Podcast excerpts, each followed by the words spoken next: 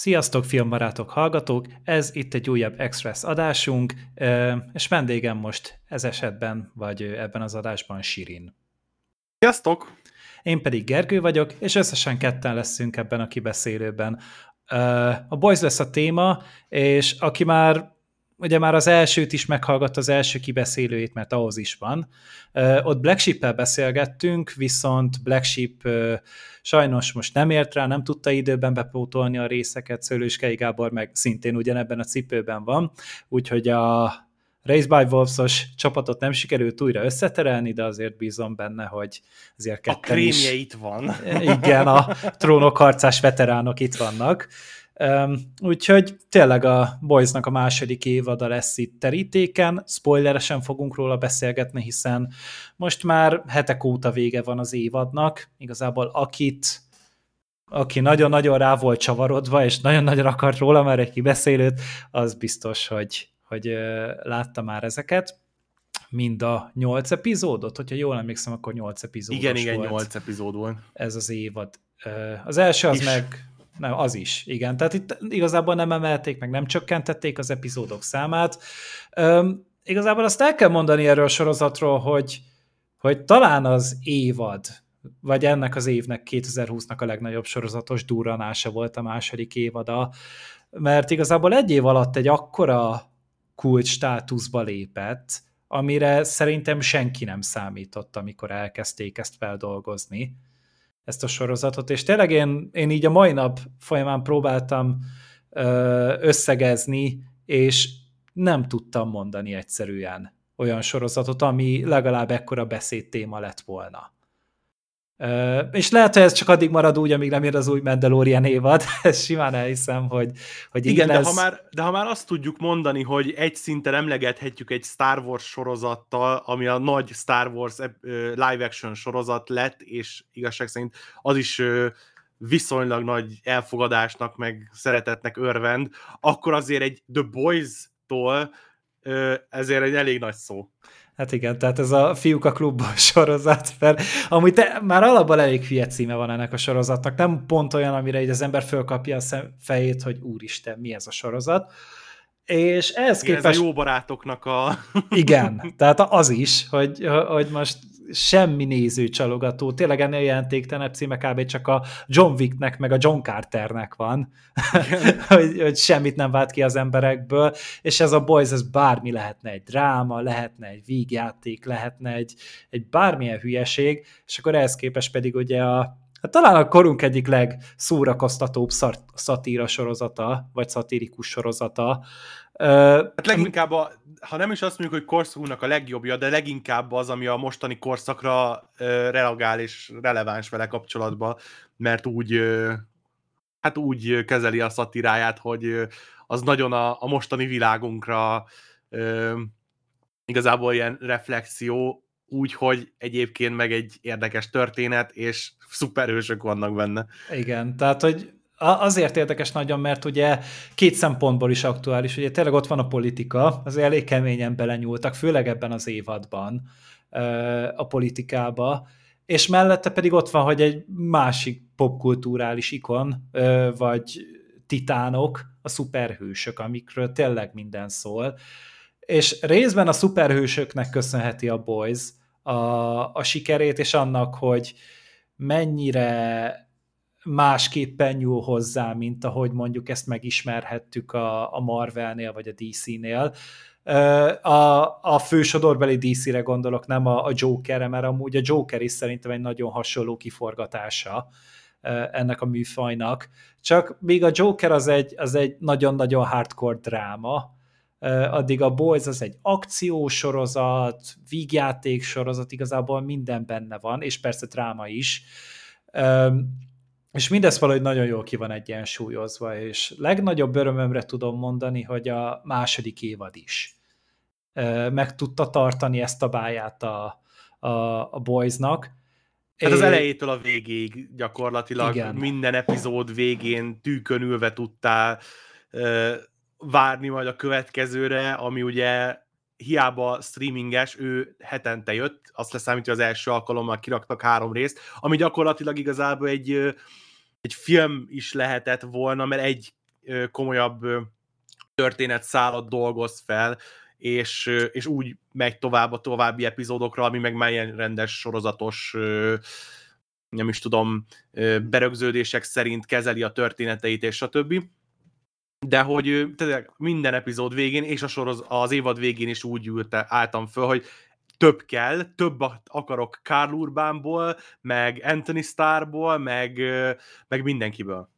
Ez egyértelmű, és még ő is, hogy mondtad ezt, a, hogy hetiben került fel, mert ugye az első évad az viszont egyben ment fel. Igen. Tehát ott, ott egybe adták ki, és most pedig az első három rész, és utána hetibe, és emiatt néhány beteg faszkalap, tényleg nem tudom szebben mondani, felháborodott, hogy hogy képzeli ezt az Amazon, hogy ezt hetibe kezdi el kirakni, és hogy ez egy mekkora pénzhajház köcsög dolog, mert így legalább két havi előfizetési díjat ki tudnak venni a zsebéből az embereknek, egy helyet. Mert Ez egy nagyon te... érdekes kérdéskör egyébként, mert a Netflix ugye belenevelte az emberekre, hogy a streamingben egybe kiadják az egészet, és akkor le lehet ülni, végig binge és, és véget ért az évad egy nap alatt igazából. Igen. És ezzel kapcsolatban szerintem elég releváns dolog lehet, hogy a, van a drága kedvenc, szintén Prime-os sorozatom, a The Expense, amit a, az Amazon Prime mentett meg a cancelelésből a harmadik évad végén, vagy negyedik év? Na mindegy, azt hiszem harmadik évad végén, és negyedik nem a Netflix évadban... mentette meg, bocsánat. Nem, nem, nem, az Prime-os sorozat. Tényleg? Jeff Bezos oda tette a pénzt, mert neki tetszett Aha. a sorozat. Vagy valami ilyesmiket lehet hallani. Na mindegy, és uh, ugye most, most fog uh, azt hiszem december elején indulni a, a következő Expense évad, és az is heti bontásba fog kijönni, és nyilván ezek a véglények megtalálták az Expense-nek az alkotóit is, amire az Expense alkotója ö, teljesen egyenesen elmondta, hogy azért adják ki ö, heti rendszerességgel, mert konkrétan, hogyha egyszerre kiadják az emberek, túl gyorsan lefut, kevéssé kerül be a popkulturális ilyen stratoszférába, és ö, oda vezet, hogy két-három évadokat tudnak megélni ezek a sorozatok. Konkrétan, hogyha egybeadják ki, rövidebb élete lehet a sorozatnak, mert egyszerűen kikopik így a, a köztudatból, amiatt, hogy nincsenek, mit tudom én, akár hónapokig benne a, a, az ilyen popkultúr, popkulturális ilyen körforgásban. Úgyhogy aki szeretné, hogy a kedvenc sorozatai, amik streamingen vannak, sokáig éljenek sok évadot, az kampányoljon amellett, hogy heti rendszerességgel adják ki.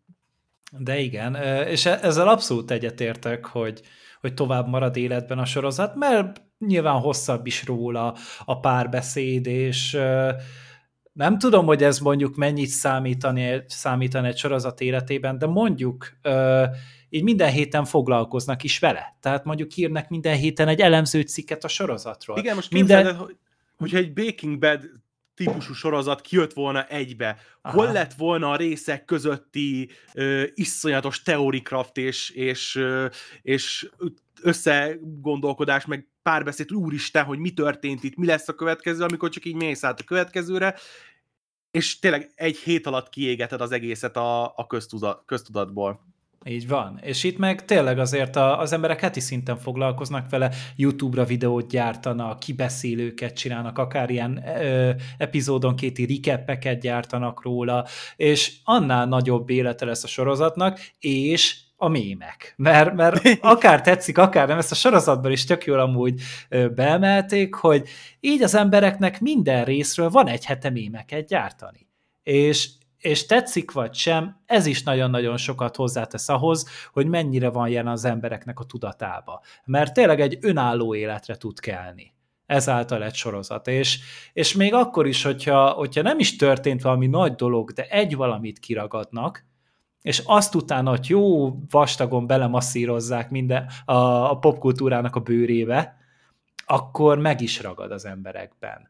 És és ez nem hülyeség, és tényleg, hogyha valaki ezen háborok, hogy, hogy már pedig ő egybe akarja megnézni, ez a, mint amikor valaki a, a, a finom ételt azt így egybe bezabálja, és nem az van, hogy mondjuk szépen ízlelgeti, kóstolgatja, vagy a jó viszkit, hogy azt is húzóra lehúzod, vagy pedig csak kortyolgatod apránként. És így is úgy is be tudsz tőle baszni, nem arról van szó, de, de azért más az élvezeti értéke mindenképpen, és nem mondom, hogy, hogy nem darálok le valamit Netflixen, hogyha azonnal kidobják, mert megteszem, mert nem bírok magammal. Tehát így csináltam például most a uh, Haunting of Bly Manorral is uh, Netflixen, és, és tetszett, szerettem, de egyáltalán nem bántam, hogy a Boys pedig hetiben jött. Persze, meg van olyan sorozat, amire, amire kevésbé hat ki az, hogy mit tudom, a rész végén, amikor történt valami, akkor nem az, hogy felúcsúlsz, hogy úristen, ezt valakivel meg kell beszélnem, hanem egy olyan sorozat, ami sokkal inkább adja magát, hogy berakod a következőt, lassabban megy tovább esetleg a történet, stb. Nincsenek ezek a, az ilyen csúcspontok az epizódok végén. Én azt mondom, amíg tartjuk ezt a igazság szerint a tévéből átjött formátumot, hogy epizódok vannak, és az epizódoknak van egy olyan struktúrája, ami oda visz ki, hogy az epizód végén nézni akard a következőt. Nyilván akkor ez azt jelenti, hogy földob kérdéseket, vagy, vagy változásokat a, a, a történetében, vagy ilyesmi, ami arra készített, hogy a következőt is várd és nézni akard. De például, hogyha egy egyszerre kiadott sorozatról beszélünk, nagyon sokan ugye elesnek attól, hogy erről beszélgessenek, már csak azért is, mert mit tudom én, nem az első nap tudják végignézni az egészet,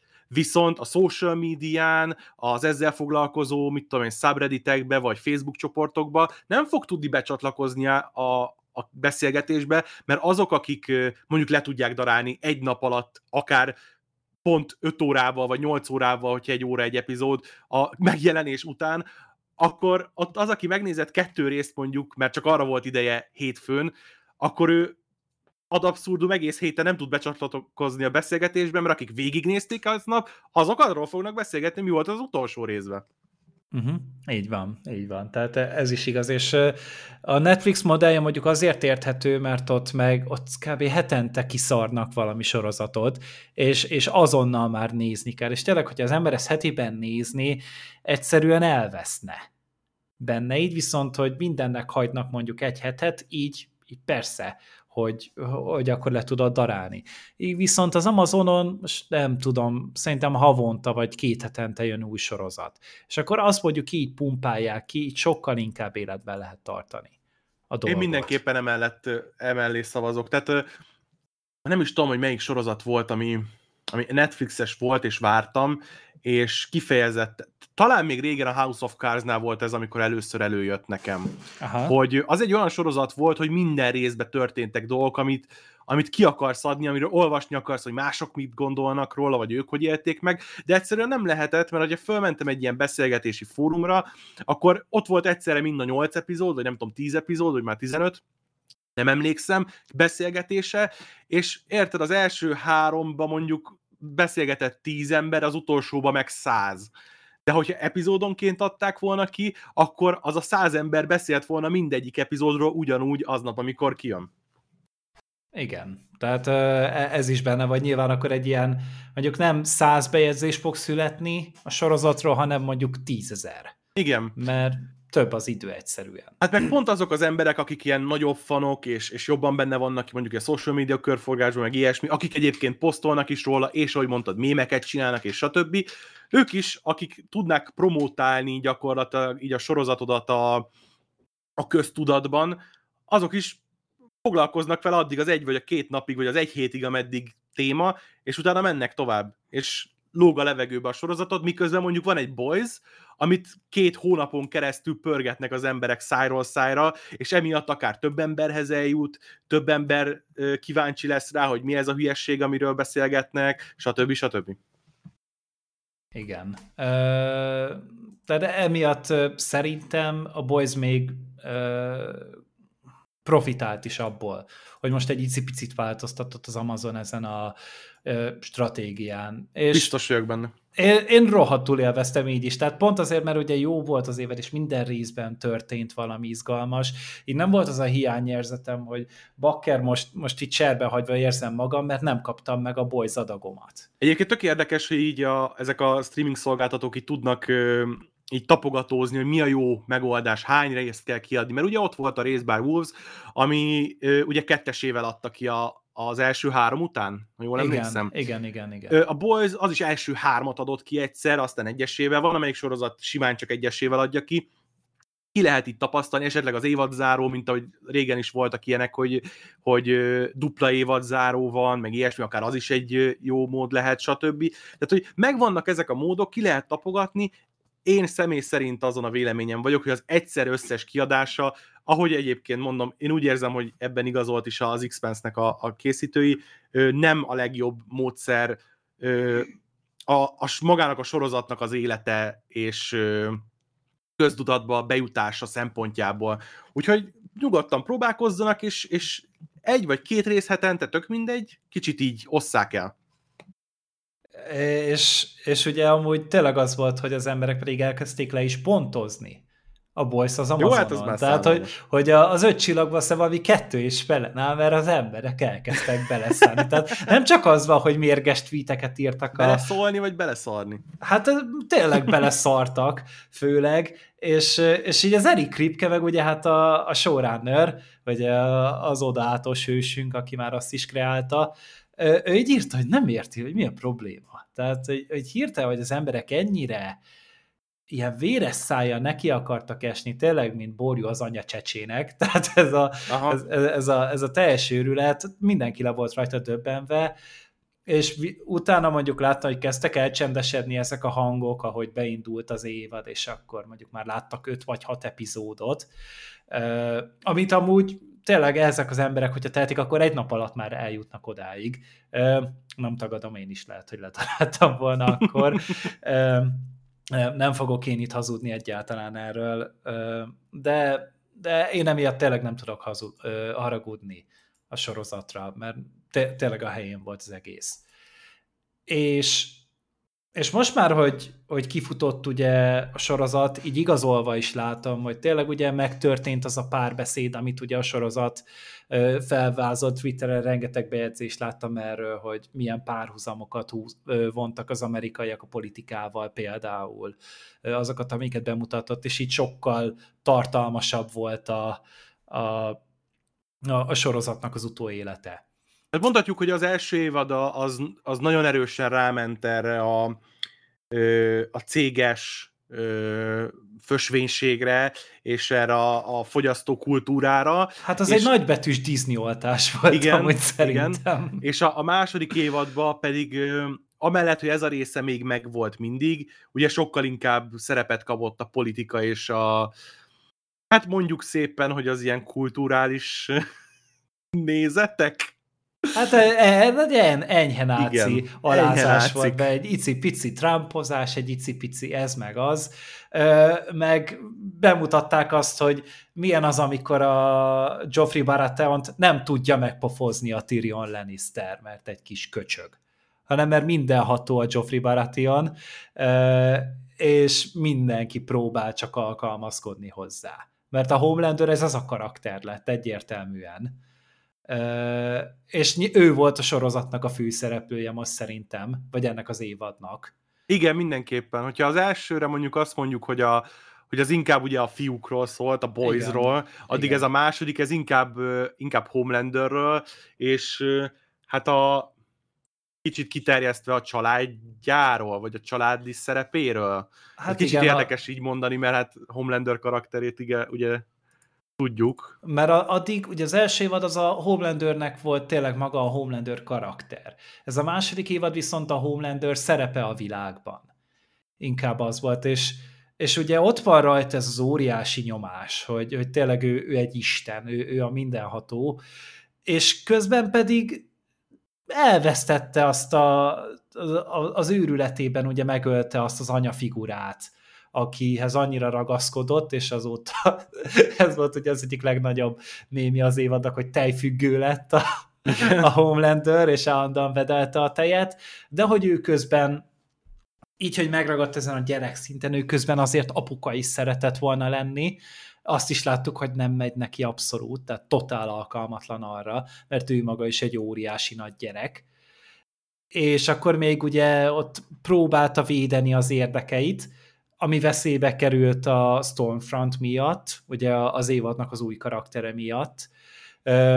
Ő belőle csináltak egy ilyen nagyon elmebeteg love interestet is, és nem csak maga a szerelmi történet volt az elmebeteg, hanem még maga a nő is, mert kiderült, hogy ki a Göbbelsnek volt a, a felesége, vagy a Himmlernek, vagy a... Ja, nem, nem bocsánat, a, a Vótnak. A Vótnak. Az eredeti Vótnak, aki föltalálta ezt a szert. Csak hogy ugye belemosták így a nácikat is elég keményen a, a történetbe, és emiatt itt tényleg a Homelandernek így egy ilyen egy iszonyatosan ingatag és egy rettenetesen veszélyes környezetet kerítettek, amiben neki esélye sincs arra, hogy egyszer szembenézzen a saját ostobasságával, vagy a saját gyermeki mi voltával, és csak még mélyebbre, mélyebbre süllyed ebbe, a, ebbe az ego tripjébe. Egyébként az az érdekes, hogy tehát ahogy így ment végig az évad, ahogy, amit így mondasz is, hogy egyre mélyebbre és egyre komolyabb ö, ilyen szituációkba rakták ők, ahogy a, ahogy, amiben mélyült el a,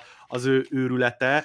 Ö, azért én mindig úgy éreztem, úgy érződött, hogy fú, itt már nagyon közel van az elpattanáshoz, biztos, hogy nem fogják tovább tolni, és tolták, és tolták, és tolták, és szerintem ha tippelnem kéne, a harmadik évad az valamennyire erről is fog szólni, mert szerintem Homelandnek ezt a, az őrületét már nem lehet tovább tolni, viszont ennek ellenére ezzel párhuzamosan a, a, az évad legvégére a, a gyereke kapcsán, ö, fú, most nem jut eszembe a neve a gyerekének. Ö, Legyen gyerek is. Mindegy, kész. a gyereke, a home, homeboy, a, ö, ön, ő rajta keresztül Homelandernek egy oldaláról viszont egészen ö, megszerette, tehát velem megszerettették egy kicsit, vagy nem tudom, megértőbb lettem vele, hogy így mondjam. Tehát ott van az őrültsége, és egy pillanat alatt széttép egy, egy csomó embert, és gondolkodás nélkül megölne bárkit, mert fölsőbbrendűnek érzi magát, de mégis ott van benne az emberség, amit így a gyerekek kapcsán mutatnak meg belőle, hogy hogy látod azokat a pillanatokat, amikor kiesik ebből a Homelander szerepből, és, és nincs a világnak a csúcsán, és akkor egy picit ezek az őrült dolgai így a háttérbe szorulnak, és csak mint egy embert látod. És ezek uh-huh. szerintem annyira érdekes ilyen, ilyen párhuzam, mert tényleg, tehát a, az őrületét is tolják az egyik oldalról, de a másik oldalról meg így bebeszurkálnak, hogy te figyelj, egyébként ez is egy ember, és ennek is vannak, tehát hogy őt is olyan dolgok hajtják, ami, ami sok embert, hogy a család és a szeretet és a nem tudom minek a kiharcolása, és a, a, a gyermekének a, a, a védelme, vagy a gyermekének a, az elismerése, ilyesmi. Minközben ugye látjuk a másik oldalról, hogy, hogy a, a, a narcisztikussága az már olyan egekbe van, hogy ha már följebb nem lehet, Úgyhogy nem tudom, én, tehát, amit az elején is mondtam, hogy Anthony Starr is a végtelenség tudnám nézni ebbe a szerepbe. Hát ő a sztárja ennek a sorozatnak amúgy valahogy. Tényleg ezt, ezt, ezt nem lehet jobban mondani, mert tényleg hihetetlen az a az a rengeteg minden, amit bemutattak rajta keresztül, és hogy eljátszott ez a faszi, és én a mai napig nem tértem a fölött amúgy napirendre, hogy, hogy ő ugye a Bensinek volt a főszereplője korábban, és ez egy nagyon-nagyon vagány, ilyen western akciósorozat volt némi képregényes beütéssel, ez hihetetlenül ö, ilyen fasza, verekedős, pofoszkodós, kisvárosi serifes sorozat, és annak ő volt a főszereplője, és én az első évad közepén jöttem rá, hogy ja, várjál ő belőle, most meg egy ilyen Superman csináltak. És annyira sokrétű a csávó, annyira ö, széles a skála, amit végig tudott játszani ez a fickó, hogy, hogy tényleg hihetetlen, és talán a, ez a Homelander a legjobb tévés gonosz, akit jelenleg láthatsz, vagy legjobb sorozatos gonosz karakter. Hát ott, Mert... van a, ott van a top, szerintem, nem tudom, biztos lehetne vitatkozni, hogy hogy ki számít gonosznak, meg kit lehet Hogy most jobb egy Walter White-nál, vagy valami, igen, vagy Gus igen, igen, igen, igen, de hogy, tehát, hogy annyira egyedi karaktere van, mert mit tudom, bűnözőt, meg ilyesmit, 800 darabot látsz, de valakit, aki a saját sorozatában ugye szinte egy istent játszik, egy, egy ilyen ö, nagyon durva még, még Zack Snyder-t megszégyenítő Jézus allegóriás csávót, hát így már ebből kiindulva is szerintem a, a top 3-ba biztos, hogy benne lehet, mert tényleg nem tudsz hova nézni, hogy hasonlót láthass, ahol egy, egy ilyen fajta karaktert megformálnak, és olyan jól megformálnak, mint itt. Így van. Tehát ez, ez tényleg az egyik legnagyobb ö, dicsősége ennek a sorozatnak, hogy, hogy ez a Homelander karaktere, hogy végig van vive, be van mutatva, ez páratlan. És, és, és, tud, és tud autentikus lenni azokban a jelenetekben is, ahol dübasznak a izével, a Stormfronttal, és autentikus abban is, amikor a, a, a Vótnak a főnöke, a, a Stan Edgar, ugye a Gus Fring, a ö, hogy hívják az színészt? Bocsánat. Giancarlo Esposito. Giancarlo Esposito, igen. Hogy ő, ő helyre rakja, és ott egy kicsit így visszavernek az egójából, és azt a jelenet is, amikor aggódik a gyerekéért, mint egy sima ember, és, és egyik se adja azt az érzést, hogy ezek diszonanciában van. Tehát ez, ez mind belefér abba a karakterbe, amit itt megformáltak.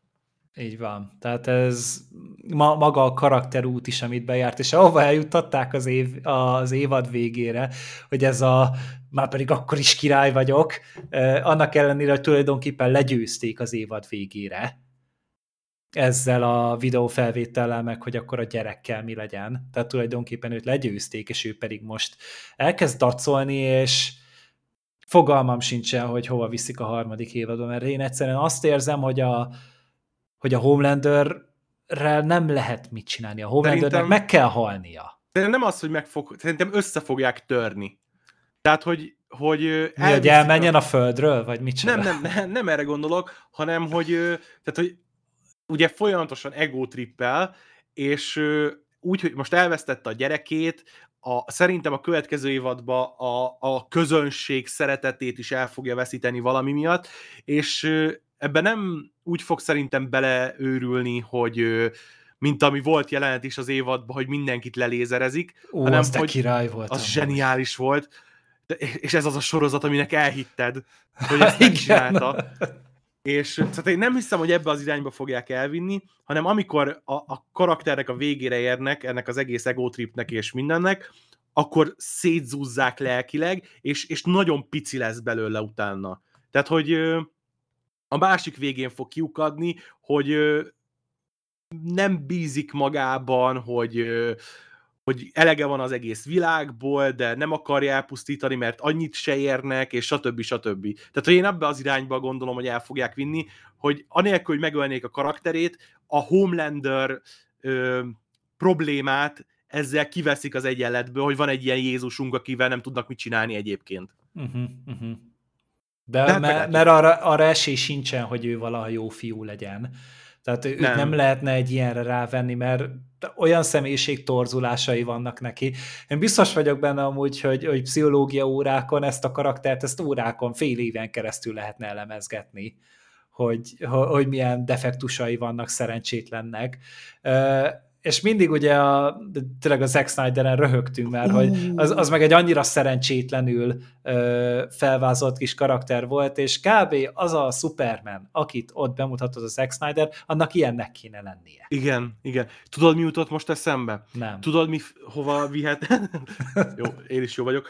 Hogy tudod, hova vihetik még el ezt a karaktert szerintem? Nem. Nem tudom, hogy figyelted-e az évad közben, hogy belengedtek egy ilyen B opciót a hősök ellen, és hogy el tudják venni az erejüket. Aha, hogy a aha. Compound V-nek egy ilyen ellenszerszerűsége, ez csak egy ilyen félmondatban volt elejtve, azt hiszem valamelyik utolsó részben, uh-huh. vagy utolsó előttibe, és szerintem ebbe ott lehet esetleg szerepe, hogy amikor jön a kattanás a Homelandernek, és azt mondja, hogy szarra leégettem az egész ótot, meg mindent, akkor előjön Stan Edgar a izéből, hogy fuck you, előkapja a pisztolyt, lelövi Homelandet, az röhög, hogy rá, rám nem hagy a pisztoly, nem hat a pisztoly, de egyébként az a, az, az erőelvevős tuc volt, és Homelandernek elveszik az erejét. És onnantól Homelander egy sima ember lesz. Uh-huh, uh-huh. És szerintem lecsúszik, mint mondjuk a Deep.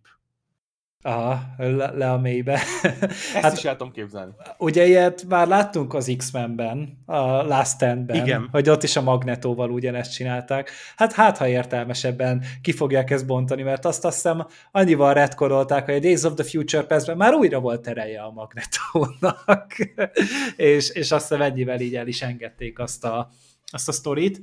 Um, ja, de én gondoltam csak arra, hogy, hogy a Homelander-t meg kell ölni, mert nem lehet vele mit csinálni. Tehát annyira, annyira mindenható a karakter, de közben ez, ez nem zavaró mert másképpen is sakba tartják, tehát például ugye ez a videó felvétellel, hogy ellene fordul a közönsége, és és ugye ez a másik nagy gyengéje a karakternek, hogy őt mindenkinek szeretnie kell. Ugye ez volt a másik nagy sztoria Igen, neki. igen.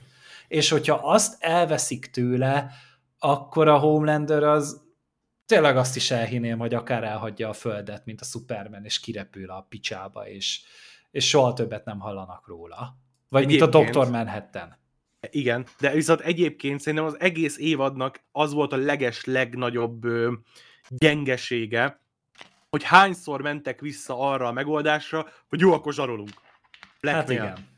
Mi, tehát nagyon-nagyon sokszor ez volt a, a kibúvójuk a lehetetlen helyzetekből, hogy jó, akkor zsarolunk. Akkor zsaroljuk ezt ezzel, az zsaroljuk azt amazzal, húristen, mindjárt meghajlunk, akkor bezsarollak most a családoddal, most a barátnőddel, most a, a, fel, a, izé, a videófelvétellel, ahogy tömegpusztítasz, meg, meg ott az ember. Tehát mindig, mindig, mindig a zsarolás volt az utolsó ilyen mencsvára a karaktereknek, amikor beleírták magukat egy olyan ö, sarokba, amiből nem tudtak már másfele menni, mindig fölmutatták így a zsarolási elvényt, hogy hátra mindenki, ez, e- ez olyan, mint az odaátban, hogy valamelyik Winchester feláldozza magát, és akkor az a megoldás, és utána jaj, feltámasztjuk.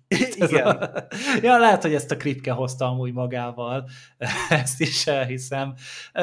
Ebben igazad van, hogy, hogy mindig ezzel kellett, csak valahol meg el tudom nézni, mert ugye azért mégiscsak ilyen mindenható karakterekkel küzdenek a halandók. Tehát a Black Noir is egy olyan figura volt, akit, akit nem lehetett csak úgy lenyomni.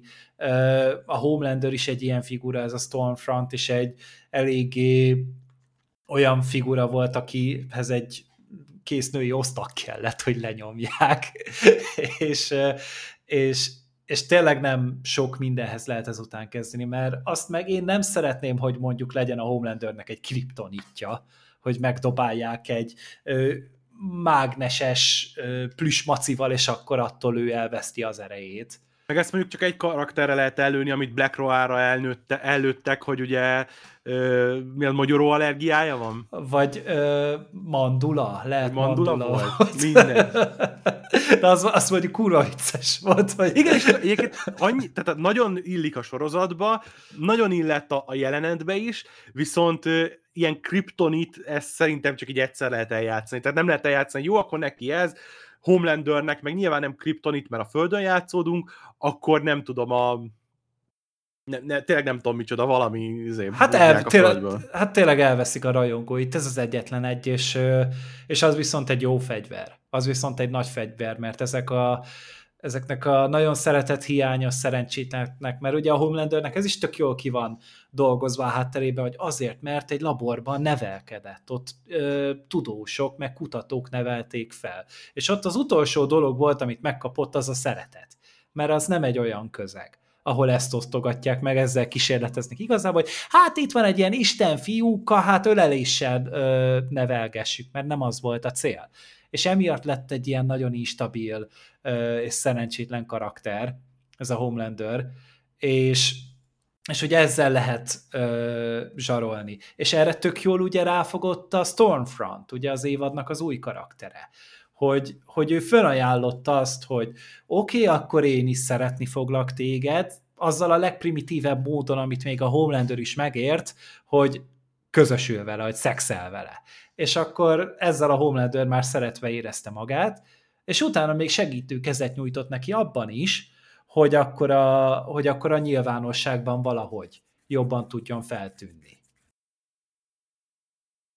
És, ja, mondjad. Egyébként így, hogyha már eljutottunk akkor a Stormfronthoz, ö, megmondom őszintén, voltak pillanatok, ahol kicsit ö, erőltet, tehát pont, ugye ő volt az, a, aki a legjobban reflektált arra, ami most Amerikában megy, így világszinten is, de leginkább Amerikában, a, ez a szélső jobb oldallal, nácikkal, mit tudom én micsodával. Az az uszítás, kemény. Igen, igen, ez a kemény uszítás, és ugye ez megspékelve azzal, hogy annak ellenére, hogy több száz éves náci ezé, ahhoz képest ő volt a, a, a social media császára, akinek a, az Instagramos troll hadserege terjeszti a, a, a mémeket, és így próbálják átvenni a közhangulatnak az irányítását, hogy hogy ítélik meg az emberek a dolgokat.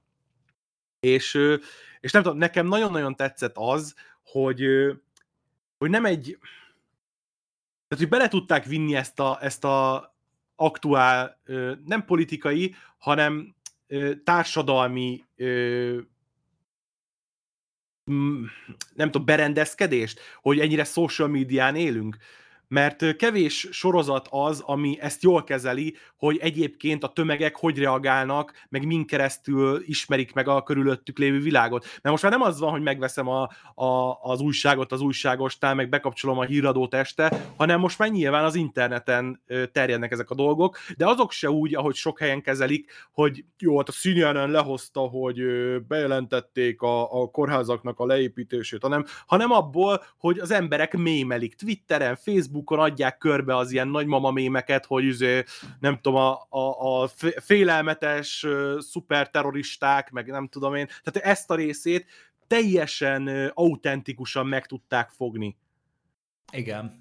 Volt egy a podcastben beszéltünk nem olyan régen a Hater című lengyel filmről, és az volt nagyon hasonló ebből a szempontból, hogy bemutatta azt a folyamatot, hogy a social médiát hogyan lehet fegyverként használni, és védelemként, és bármire. Tehát igazából az, hogy csak jó helyen kell ez elengedni ezt, egy mondatot, egy képet, egy videót, egy bármit, és az utána futótűzként fog végigrontani a világon.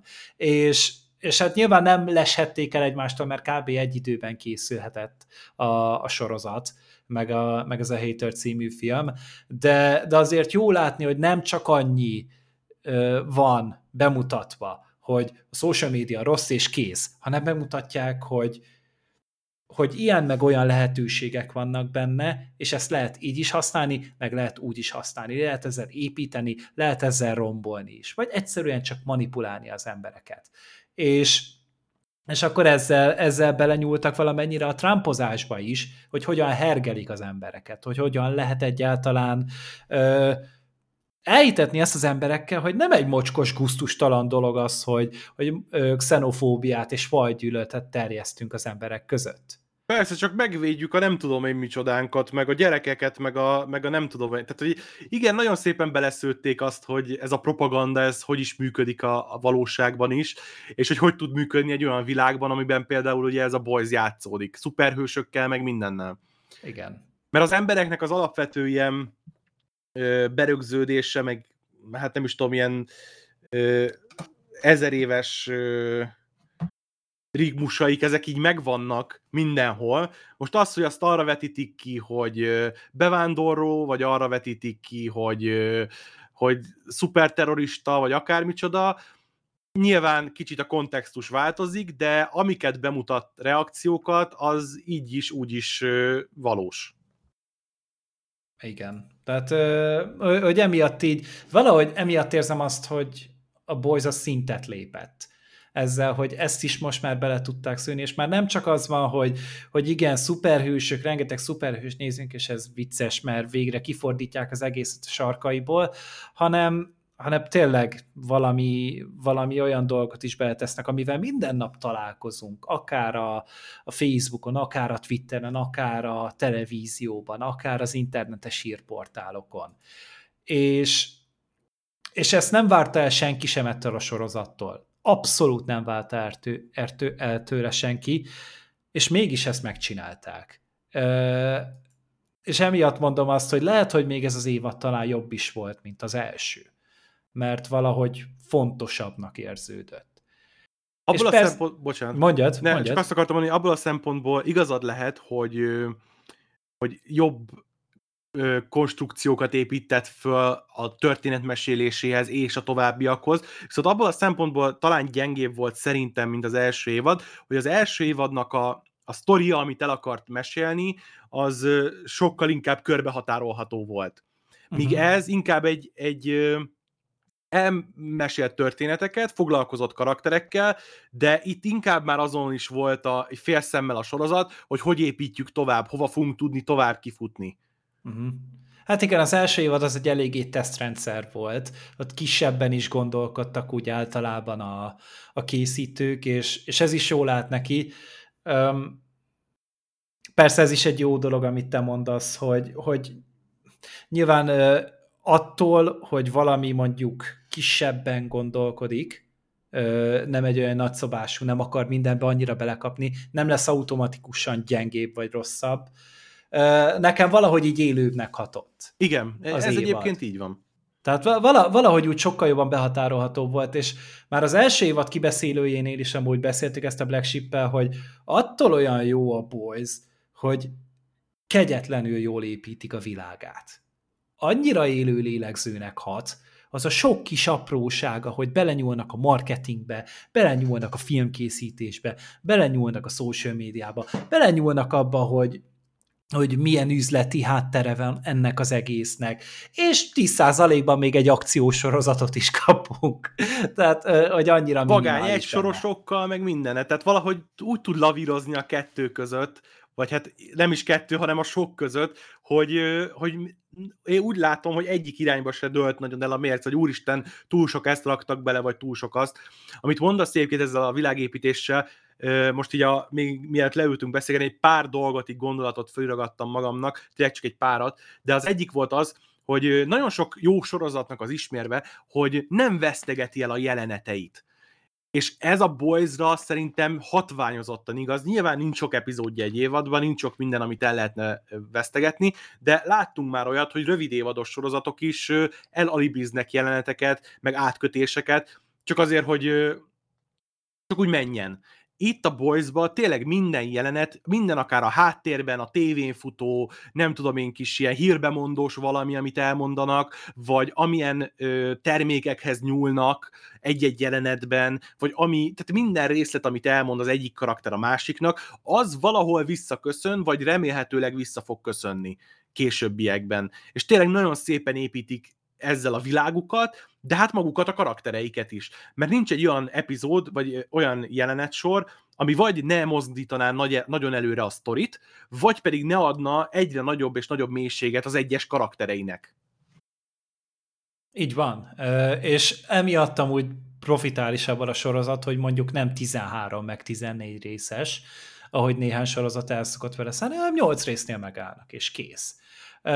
Ami nem is sok, meg nem is kevés szerintem. Tehát egyszerűen nem volt az a, az a hiányérzetem, hogy erre a történetre több idő kellett volna. Nem remekül sáfárkodtak ezzel, hogy, hogy minden legyen. Jó lehet, hogy mondjuk több uh, Giancarlo Esposito-t szerettem volna, egy icik-picit, mert szerintem három Igen. részben vagy négy részben volt benne. Azt hittem legalábbis, hogy, hogy valami fajsúlyosabb szerepe lesz neki, de annyi baj legyen, mert azon kívül meg meg tényleg amúgy Azt hittem, hogy a, nem szaroztak. A Madeline Stilwellnek a helyét veszi át ká, kvázi a sorozatba. Tehát ahol mondjuk a Homelander interaktált a Stilwell-lel az előző részek, vagy az előző évadba, Aha. annak egy részét venni át a, az Edgar, hogy, vagy hát a, az Exposito, hogy gyakorlatilag a, a votot képviselje ebben az egész történetbe, de aztán ugye teljesen más, hogy építették föl, és így se volt rossz, igazából most abban reménykedem, hogy akkor majd a következő évadban gyakrabban látni fogjuk. Uh-huh.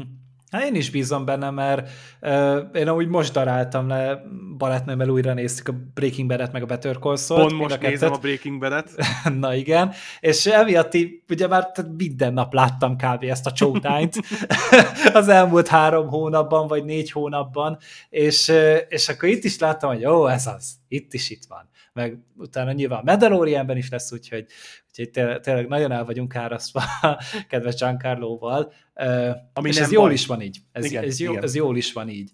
Um, és igen, tehát a, ez, a, ez a vótos része szerintem remekül van kezelve, tényleg meg itt láttuk, hogy filmeket készítenek, hogy tényleg ilyen bosszúállókszerű ö, filmeket készítenek, ö, meg szegény Deepet ugye ki kell, kivonták a, a forgalomból, meg az A-Train-t is ugye el akarják mozdítani, és ez is egy olyan ez meg egy másik nagyon számomra imponáló része volt, hogy, a, hogy az A-Train amúgy abszolút nem érdekli az, hogy, hogy ki segít, vagy hogy mi van a szuperhős dologgal, meg minden, hanem hogy legyen pénze. És ő az a nagyon anyagias karakter, aki, akinek egyszerűen csak, csak kell, hogy életben maradjon a brand, különben nem lesz lóvéja. Nem tud sportcipőt venni, meg nem tudja mutogatni magát. Igen, de egyébként ez is egy érdekes ilyen reflexió, mert ö, ugye A-Train fekete, és, és ez a való világra is igaz, hogy ö, ugye ő is a sorozatban is ugye, tehát nem gazdag családból jött, hanem ezért csóró srác, a, nem, talán nem Bronxból, de hasonló izéből, keveredett ki, fölkerült a csúcsra, és talán ő is elmondta ezt a, a sorozatba, hogy csak a gazdagok mondják azt, hogy a, a pénz nem jó semmire. Aki, uh-huh. csö, aki csóró volt és pénzt szerzett, az tudja, hogy mennyi mindennel jobb az élete, amiatt, hogy volt pénze. És nyilván ő, ő mivel megtapasztalta a másik végét, ezért ő úgy áll oda, hogy mindenki bekaphatja, nekem kell, hogy ez itt megmaradjon és meglegyen, mert egyébként miért vagyok itt?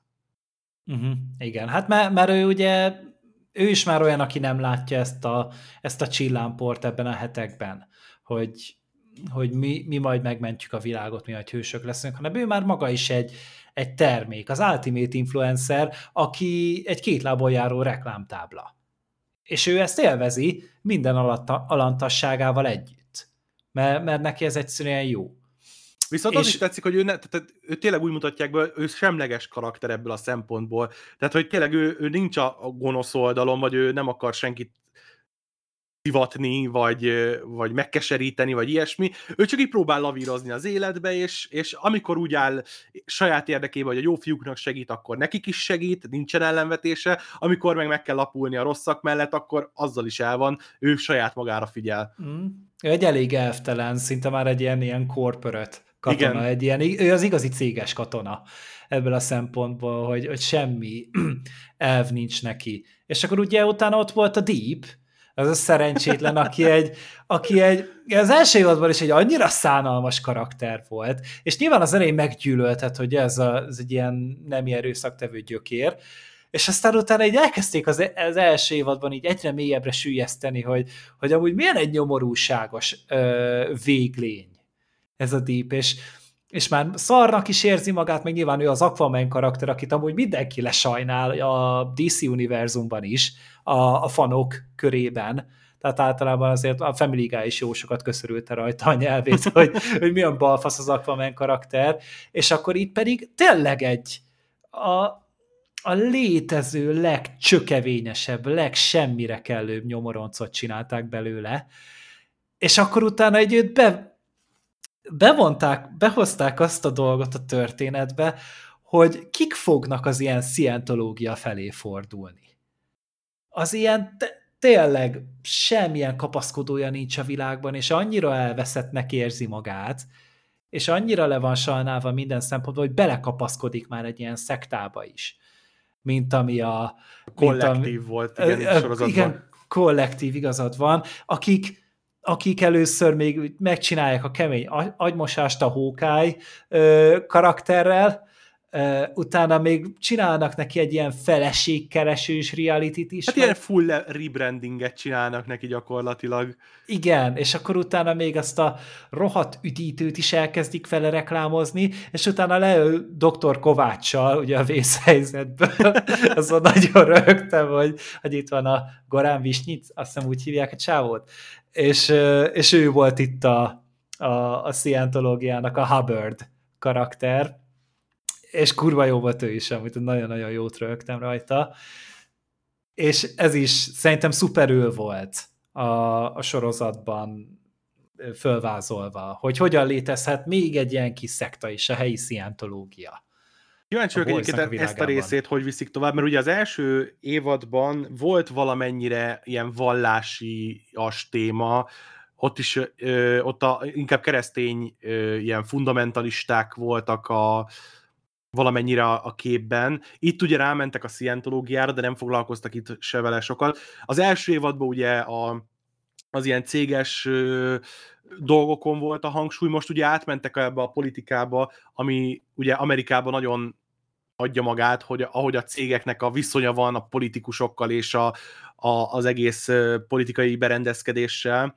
Nagyon kíváncsi leszek, hogy bele fognak-e nyúlni későbbi évadba jobban a, ebbe az egészbe a vallás szerepére, mert eddig még csak így kívülről nyaldosták, és hát a, amit eddig csináltak, az nem volt bolyzos mértékkel túl nagy polgárpukkasztás, mert nyilván a szientológusokon szinte mindenki röhög és, és hülyének nézi őket, de hogyha egy kicsit jobban beleállnak ebbe mondjuk egy későbbi évadban, és megcsinálják ezeket az átkötéseket, például Homelandernek is ezzel az Isten komplexumával, meg mindennel, az még megint egy érdekes lehet, és azt megint ugye bele lehet szőni a, a politikába, mert nyilván azzal is nagyon nagy áthallások vannak, úgyhogy nagyon-nagyon sok lehetőségük van ezekkel a dolgokkal. Uh-huh. Uh, igen, igen. Mondjuk nem, tényleg megnézzék egy is, hogy mondjuk lenne egy ilyen Homelander szekta, ahol őt tényleg Istennek nézik, hogy imádkoznak hozzá, meg imádják meg minden. És sajnos ez még nem történt meg, nem tartom kizártnak, hogy a Biztos vagyok benne, hogy, behoznak. tehát, hogy a világába teljes mértékben lehet, a boysnak a világába. Uh-huh. Tehát, hát, ha mutatnának egy snittet, hogy oké, okay, akkor itt van a Homelander szekta, akik Istennek tisztelik Homelandert, nem néznék, hogy ó, oh, persze, hogy ne, hát ezt nem építettétek föl, hogy ilyen lehet itt. Se, persze, simán adom. Uh-huh. Abszolút, meg most jutott egy ilyen eszembe, hogy annyit rögtem így az évad közben ezzel, hogy minden egyes tetves hős állandóan szuperruhájában van, bárhol van, tehát még hogyha otthon van, főz, vagy gyereket nevel, vagy bármi, ezek mindig a szuperruhában vannak. És kérdés, hogy ezek sosem lesznek koszosok, vagy száz darab van belőle, és azokat váltogatják, vagy mi a fasz? Hát szupererővel hogy... megrázzák munkat, és akkor leesik róla az összes ja, és a... Mert én annyira vártam, hogy ebből valami viccet csináljanak, hogy valahol kiszóljanak rá, hogy te, figyelj, neked nincs más göncöd amúgy. Egyedül a Queen Maeve volt ugye a néha törölközőben, mert szeretett tusolni. Hát meg amikor, és... meg amikor inkognitóba volt ugye a, a barátnőjénél, Aha, az igen, is egy igen. nagyon érdekes dolog, hogy abba így belenyúltak a, a mévnek így a párkapcsolati részébe, hogy ő igazából, ugye az első részben, az, elej, az első évadban ugye, nem tudom, hogy volt-e már róla szó, de ugye ott arról volt szó, hogy a, a Homelanderrel is volt viszonya. Igen. Ebben az évadban meg ugye kiderül, hogy most ő, igazság szerint a, az élete párja az egy, az egy nő, és hogy ennek is, ahogy kezelik a vótnál ez a, ez a céges oldalról, hogy ugye a, a mév az bi, biszexuális. Igen és jön a, jön a, izé, a, a vótos hülye picsa, hogy jó, leszbikus, az jobban megy a, az emberekkel a, a közvéleménykutatásban, jobban szeretik, hogyha leszbikus. Igen, úristen, az is kegyetlen volt, hogy igen, mostantól téged akkor így fogunk brendelni, és ott tényleg elkezdték ott fölvázolni a háttér sztorit hozzá, meg a sok marketinges szerencsétlen, hogy hogyan lehet ezt a legjobban becsomagolni, és a legmagasabb áron értékesíteni, és milyen arculatot lehet felhúzni, és hogy menjetek beszélgetés műsorba, meg hát nem szakíthattok, nektek együtt kell lennetek, hát ti vagytok a, a csillagos sávos álompár, hát a First Lady meg az elnök kutyafasza hozzátok képest, hanem majd ti lesztek itt a királyok, és és ez is valami elképesztő ötlet volt felül ö, szerintem, és, és az, hogy, hogy mennyire gátlástalan az, hogy ezt az egészet föl tudják címkézni, és hogy tényleg csak az, hogy mi kettő hashtag legyen a Twitteren belőle. És tudod, mi az, ami még nagyon tetszett ebbe az egész dinamikába?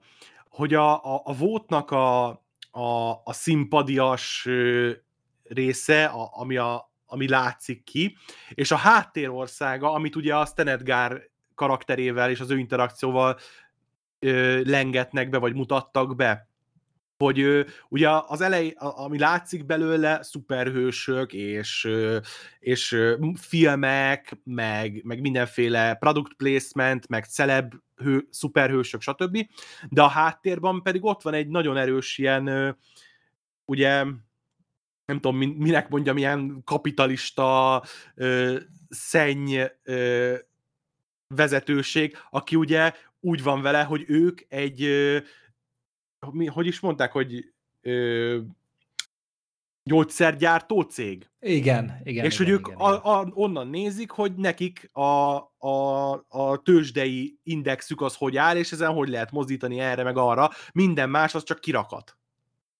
És mennyire jól bebombázták ezzel, hogy, hogy ugye mag, maguk ezek a termékek, a hősök is, mert tulajdonképpen termékek ők is, hogy ezek nem is így születtek, hanem őket is gyártották, és mekkora bomba volt ez a, ez a rész, részvényárfolyamnak. Viszont utána meg meglátták a lehetőséget, hogy igen, viszont hogyha ez most kiderül, hogy mi tudunk hősöket csinálni, utána ezt el lehet adni kurva nagy pénzekért. Uh-huh. Ezt a hadseregnek is el lehetne adni.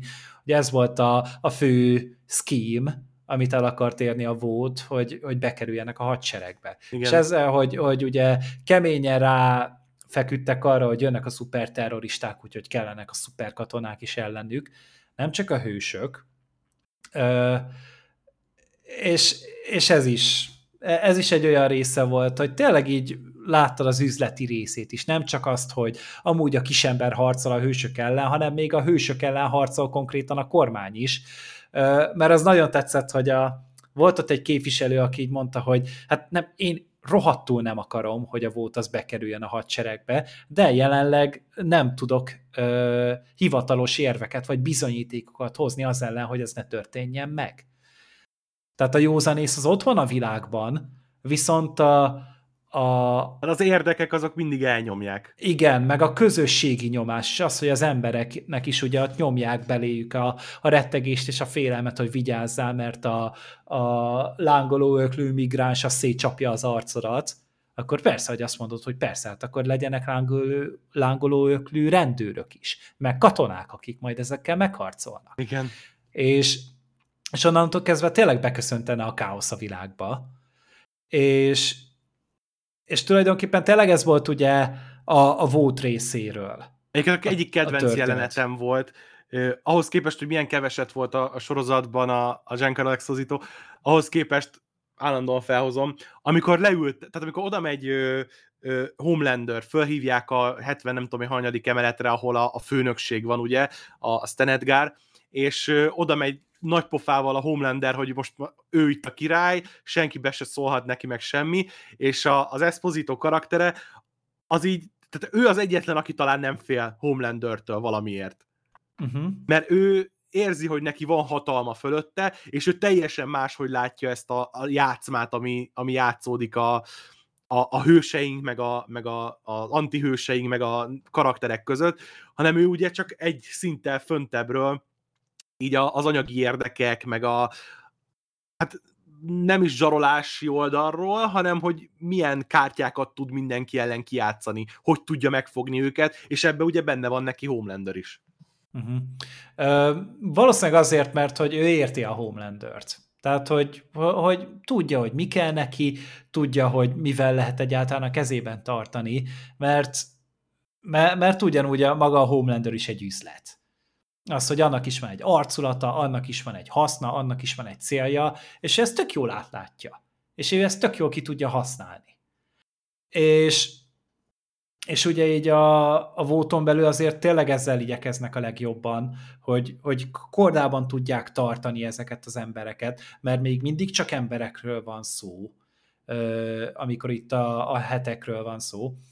És, és annak ellenére, hogy óriási az erejük, mert, mert tényleg ugye szuperemberek, ugyanúgy emberként működnek, ugyanúgy emberként gondolkodnak. Van, aki kevésbé egészségesen, van, aki egy kicsit normálisabb, és akkor nyilván vannak azok a kifürkészhetetlen őrültek, mint a Black Noir, meg, meg Seven sérültek, mint a, ki volt ez a Aj, hát aki a jégember is volt az X-Menben, nem tudom, hogy most hogy hívták Lamplighter. a karakter. Igen, Lamplighter, azon beszéltem a rögéstől.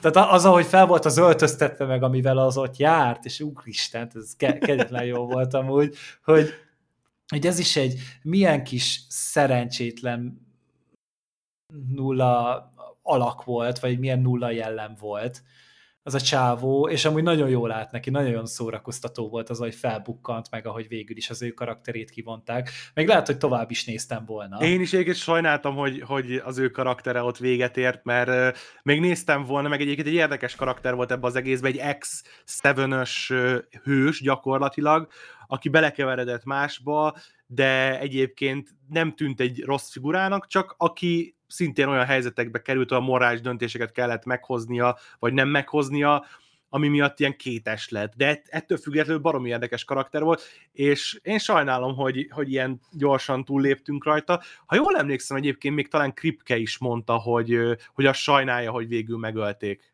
Uh-huh, uh-huh. Hát szerintem is több kellett volna. De jó, persze így is voltak jó játai, például az a, azt olvastam, hogy a, hogy ugye ott elkezdtek ott pornót nézni a Huey-val. És olvastam, hogy azok le voltak forgatva rendesen, uh-huh. az külön a Boys-hoz készített pornófilmek voltak, csak egyszerűen nem engedi az Amazon, hogy nyilvánosságra igen, hozzák igen, őket, mert nem akarják, hogy pornóval azonosítsák a Boys-t. Miközben amúgy meg a kb. a leg 18 pluszosabb sorozat, mert ebbe aztán tényleg van minden, tehát szex, erőszak, trágárság, rasszizmus, kábítószer használat, amitől valami felnőtt besorolású lehet, az a Boysban benne van.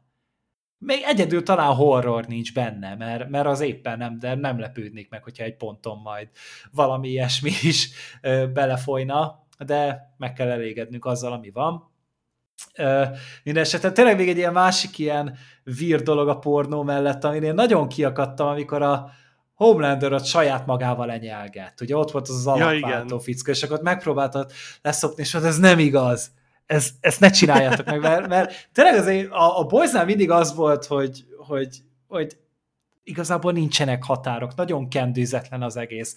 De ott már azon a ponton ott én is azt éreztem, hogy oké, okay, tehát ezt, ezt kimaxoltátok. Én, én értem, én értem Homelandernek a karakterét, köszönöm. Nem, nem kell De... több magyarázat. Mert, mert hogy így te, tényleg, amikor mindig azt mondják, hogy meredekebb már nem lehet valami, na és akkor én azt mondom, hogy a Boys ennél meredekebb már nem lesz. Ennél meredekebbet már nem lehet kitalálni. Mert Gondolod. Még a, mert persze átmentek egy motorcsónakkal egy bálnán, Láttunk itt is ilyet, tehát valamiért annyira szeretik az állatokat gyilkolni, meg kínozni ebben a sorozatban. Hát leginkább a, a vízi állatokat, hogy a deep szopassák. Igen, tehát a szegény Deep, ő egy személyben felel szerintem a tengeri állománynak a kipusztulásának a 70%-áért. Úgyhogy ja, neki még kicsit több felelősségre lenne szüksége. De mindegy, ez csak egy ilyen kis kitérő volt. Szerintem a, nem tudom, a hősökről még akarsz valamit De mondani? a Deepről akartam mondani egyébként. Ja, igen. Töké, olvastam egy ilyen rövid elemzést róla még, amikor végeztem a sorozatot, hogy, hogy tök érdekes, hogy a Deep az egy ilyen elhajított karakter gyakorlatilag, és így látjuk a, a, a szenvedését így föl, ahogy visszaépíti az életét, vagy ahogy éppen nem. És viszont ennek ellenére a sorozat nagyon sok fontos momentuma hozzá köthető. Tehát, ha ő nem lett volna ott akkor, akkor teljesen máshogy alakul az egész. Például az ugye, hogy a, a végén ugye a Stormfrontnak a, a ö, leleplezése is hozzáköthető vissza, hogy bevitte étrényt a, a, a kollektívába, hogy ö, étrén azt onnan kiviszi, és elviszi hülyéknak. Tehát, hogyha, hogyha a, ö, a Deepnek nincs ez az összeborulása, hogy neki a kollektívára van szüksége később, amiben beviszi a haverját is, mert ilyen szende jó lélek, és mindenkinek segíteni akar most már, valahogy mindig vissza lehet követni a Deephez. Uh-huh. Hát ahogy a Deep egy kicsit olyan, mint hogyha ennek a sorozatnak a Forrest Gumpja lenne. Az a kis nagyon egyszerű kis lélek, csak még ugye a Forrest Gump világában ott a, azt a jó szándékúságot, vagy azt a, azt a, azt a bárgyúságot sikerre jutalmazták. Itt, hogyha valaki ennyire bárgyú, az, az gonosz lesz, és hülyeség, hülye döntéseket hoz meg, és, és igazából ő mindig próbálja hangsúlyozni, hogy, hogy de ő nem akart igazából rosszat, de mégis mindig valahogy a, a, annak a szopott fasznak a hegyesebbik végén bukkan fel. És egyébként sose sajnálom tőle, hogy, hogy beszopja a fasz, de hogy Valahogy olyan nagyon kettős élmény Igen, nézni. igen, igen. Tehát, hogy örülök, hogy tör föl, de amikor megakad, és, és tényleg megszívja, az is jó nézni, mert igazából persze, kapja be, megérdemli. Igen, tehát ez is valahogy egy ilyen nagyon különleges vonala a történetnek. Meg hogyha már ilyen szuperhősök azért, azért a Boys felmutatta a világ legelbaszottabb szuperképességét. Azzal oh, a folytó igen. fasszal ne, Tehát az... ja, tényleg azt is, de én másra gondoltam. De nekem a folytó fasz volt az. Tehát az, a, az, ahogy az fegyverként használta valaki a péniszét, és az a jelenet az annyira beégett a, a, a tudatomba, hogy ez nem igaz. Tehát ez, ez megint csak ez a, a Homelander leszopja magát, és valakinek egy óriási nagy három méteres pallosza van, amivel, amit fegyverként tud használni. Én azt hittem, hogy azt fogod mondani, ami szerintem borzasztóan jó jelenet volt megint, és nagyon ötletes ilyen világépítgetés. A, az a technikus srác, akinek visszanő a, a testrészei, és azért, és árulta azt, hogy emberek ezt levághatják a, ja, igen. a kezét, a, akár a farkát is, meg minden. Csak az drágább. Aha, igen. Tehát az is egy annyira gyönyörű ilyen kiforgatása így a világnak, hogy, hogy az emberek ugye mit meg nem tesznek azért, hogy boldoguljanak az életben, és egy ilyen világban, ahol szuperképességek vannak, és ad abszurdum valakinek visszanőnek a, a végtagjai, megteheti ezt, és meg is teszi a sorozatban. Igen, mert tulajdonképpen ugye a, ezek a hetek, ezek alapból is prostituálták magukat, mert tényleg ott kiárusították a, a, az erejüket, az arcukat, a mindenüket, hogy használják kényükre, kedvükre, és ez a, ez a szuper képességű ember pedig szó szerint prostituált lett, és erre használja a képességét, hogy na majd vissza. Persze, mert nem lett belőle hős, vagy, vagy ilyen kirakat ember, hanem csak egy egyszerű, szerencsétlen, igaz, ha jól emlékszem, tényleg ilyen technikus volt a srác, Aha. de van egy szuper képesség, és mit tud vele csinálni? Tehát, hogy nem tud vele felmen, elmenni, fellépni, meg ilyesmi, mert hát mi az levágják és visszanő. Nem érdekes. Aha. De mégis tud vele valamit kezdeni, mint láttuk. Igen, tehát ez is amúgy egy nagyon, na, nagyon vadhúzása volt, és te, e, emiatt ragadott mindig amúgy a sorozat előtt, mert mindig elővettek valamit. Mind, nem érezted azt, hogy na most kifogytak az ötletek. Például egy négy méteres péniszt. Igen, például ez. Én, én nem tudom, hogy ez a képregényből van-e, vagy, a, vagy pedig a kripkék találták ki, bárki is az. A karakter ö... képregényből van, tehát a, a hosszú farkú, azt hiszem Borisnak hívták talán. Igen. Igen, és ez benne van a képregényben is, ott azt hiszem más kontextusban szerepel, de olvastam utána, hogy így írtak, hogy nem gondoltuk volna, hogy belerakják a hosszú farkú Boriszt is. Na szóval a, akkor az meg a Geretinisnek volt a, azt hiszem a, az agyszüleménye, azt hiszem ő volt Igen. A, a, az agytrözt. Ugye is mennyire örülhet, hogy amúgy volt egy, egy közepesen sikeres képregény ez a Boys, és ebből egy, egy ekkora szenzáció lett. És csak azért, mert a Seth Rogenéknek ez volt a kedvenc képregénye, és akkor ő kitalált, hogy figyelj, én ebből sorozatot akarok. És, és akkor ebből utána ők beálltak mögé producernek, és összerántották ezt az egészet.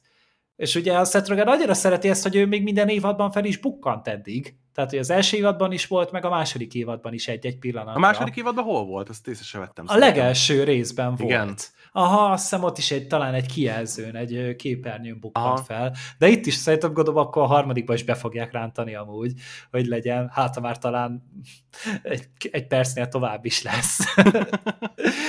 De igen, szóval tényleg ez is egy szenzációs dolog.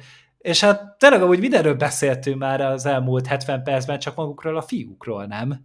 Mert, mert tényleg maguk a Várj, bocsánat, a hős... belevágunk még ugye Igen? így a, a Geretenis meg a, a, a képregényhez kapcsolódóan. Én, amiket olvasgattam egyébként róla, azt mondják sokan, hogy a sorozat jobb, mint a képregény, Aha. amiatt, hogy egyrészt visszavesznek a brutalitásból, ki gondolná egyébként, amikor nézzük a sorozatot, de hogy valamennyit Aha. visszavesznek a brutalitásból, ami miatt már a, a képregény mondjuk vannak pontjai, ahol úgy tudom, hogy vállalhatatlan szinte. Úristen. Tehát, hogy amíg belekerülnek ebbe, ahhoz képest ott még rosszabb dolgok is voltak. Na mindegy. A másik pedig az, nem tudom, hogy erről beszélhetünk-e, aki nem akarja hallani a képregénynek a spoilerét, de amit sokkal jobban csináltak meg, és nagyon örülök, hogy nem vitték el abba az irányba, a képregénybe volt, ö, nem adtak a boysnak, a fiúknak szupererőt. Aha. Mert a képregényben, miután rájönnek erre a Compound V-re meg minden, adnak, beadják maguknak, és szupererőre tesznek szert, és úgy tudnak harcolni gyakorlatilag a, a vótos szuperek ellen. De ez, hogy meghagyták őket embereknek, szerintem ez a, a, az egész sorozatnak az egyik legerősebb alappillére. Igen, mert pont ez a lényeg, hogy ez átlag ember. Hogy, hogy ezek a tök hétköznapi balfaszok, akiknek semmi nincsen a kezükben az eltökéltségükön kívül. És valahogy tetszik a sorozatnak ez a mentalitása, hogy az, hogy te ennyire eltökélt vagy, és ennyire hajlandó vagy elmenni bármeddig, így igazából nagyon-nagyon sok lehetőség és ajtó megnyílik előtted. Tényleg csak az, hogy az emberi találékonyság és kitartás mire elég. És ez, ennek, ez a sorozat ennek tulajdonképpen egy, egy emlékművet állít, bármilyen furcsa is, és én ezt nem tudtam amúgy, hogy ilyen van a képregényben, de szerintem nem fogják beemelni, mert nem a vótos szuperek a, az ellenfelek Igen. ebben a sorozatban. Nem azok ellen harcolnak, hanem igazából maga a hősöknek az intézménye, maga a vót az, ami, a, ami igazából ellenük van. És, és megölni a fiúkat ténylegesen csak a Stormfront akarta, meg a Homelander. Igen. Mert még a Black Noir is vissza tudott tőle lépni, meg a, az A-Train is felhagyott ezzel, meg a, a Deep is, meg a Queen Maeve az meg még kb. melléjük is állt. És, és így tényleg szerintem érdekesebb maga a történet. Nem az van, hogy a jó és a rossz, hanem, hanem maga ez a korpörött világ harcol az átlag ember ellen. És ez egy szuper jó dolog. És hogyha már volt, akkor ugye azt is tudjuk, hogy ugye lesz harmadik évad, és jönni fog Jensen Ackles a sorozatba. Ja, ja. Ő lesz a Soldier boy az Amerika kapitánynak a, a, a mása. Igen. Kb. Csak, csak azt hiszem, hogy nem is valami gyáva karakter lesz ő, hanem hogy bármilyen be, bevetés kötődött az ő nevéhez, az minden sikertelen lett. Aha, ezt nem hallottam. És, és egy ilyen egymondatos kis leírást olvastam én is a, a figurára, és így néztem, hogy ja, a Jensen Ackles, mint Amerika kapitány, vagy a, a Balhera Amerika kapitány, ez hát szerintem ugye, a legjobb dolog lesz ever. Hát ugye nem tudom, ha jól emlékszem, ugye, hogy őt, ő ben volt a válogatásra Amerika kapitánynak is. Igen? Igen, amit végül ugye Chris Evans vitte, ha jól emlékszem, ez így volt, de várjál, most őszintén megnézem. Erről hogy, kíváncsiak. Hogy felbukkant a Jensen Ackles Amerika kapitánynak a meghallgatásán? Igen, én úgy emlékszem, hogy ez így volt. Ezt valahol olvastam. Hát figyelj, amúgy kiadta egyből a Google, hogy, hogy igen, hogy igen, részt vett a, Ja, igen, igen, igen. A meghallgatáson, a meghallgatáson és el is utasította? Nem azt utasította el, hanem hogy a, a, a, izé, a Hawkeye, a sasszemnek a, vagy hogy hívják a magyarba, annak a izét, szerepét ajánlották fel neki, viszont azt meg elutasította. Aha, nem tudom, hogy bánja amúgy, hogy megbánta, de tiprej, bár nem akkor meg az odátot, ugye ott kellett volna hagynia, mert az igen, odát igen. mellett azt nem lehetne vinni, és az meg neki ugye egy nagyon nagy szívügye, és így, hogy ugye most már november 11-én lemegy, abból is az utolsó epizód vége lesz neki. Hú, azt is így, le kéne pörgetni az egészet. Én már lepörgettem, én már oh. hetiben nézem, és amúgy de rossz az utolsó évad egyáltalán. De hogy, hogy így a Kripke így hallotta, hogy jó, akkor az előző sorozatomban végez az Eccles, akkor, akkor meghívom ide. És akkor kap szerepet.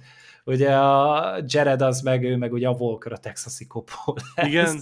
Aha, ja, egy, izé, ugye egy remake a, a CW, azt hiszem, vagy nem is tudom, hogy melyik ö, csatorna, és ő lesz a Walker a texasi kopó, tehát Chuck Norrisnak lép a, a, az örökségébe. A Jason az meg Amerika kapitány lesz, és ez tökre rendben van, tehát ez, én ennek nagyon örülök.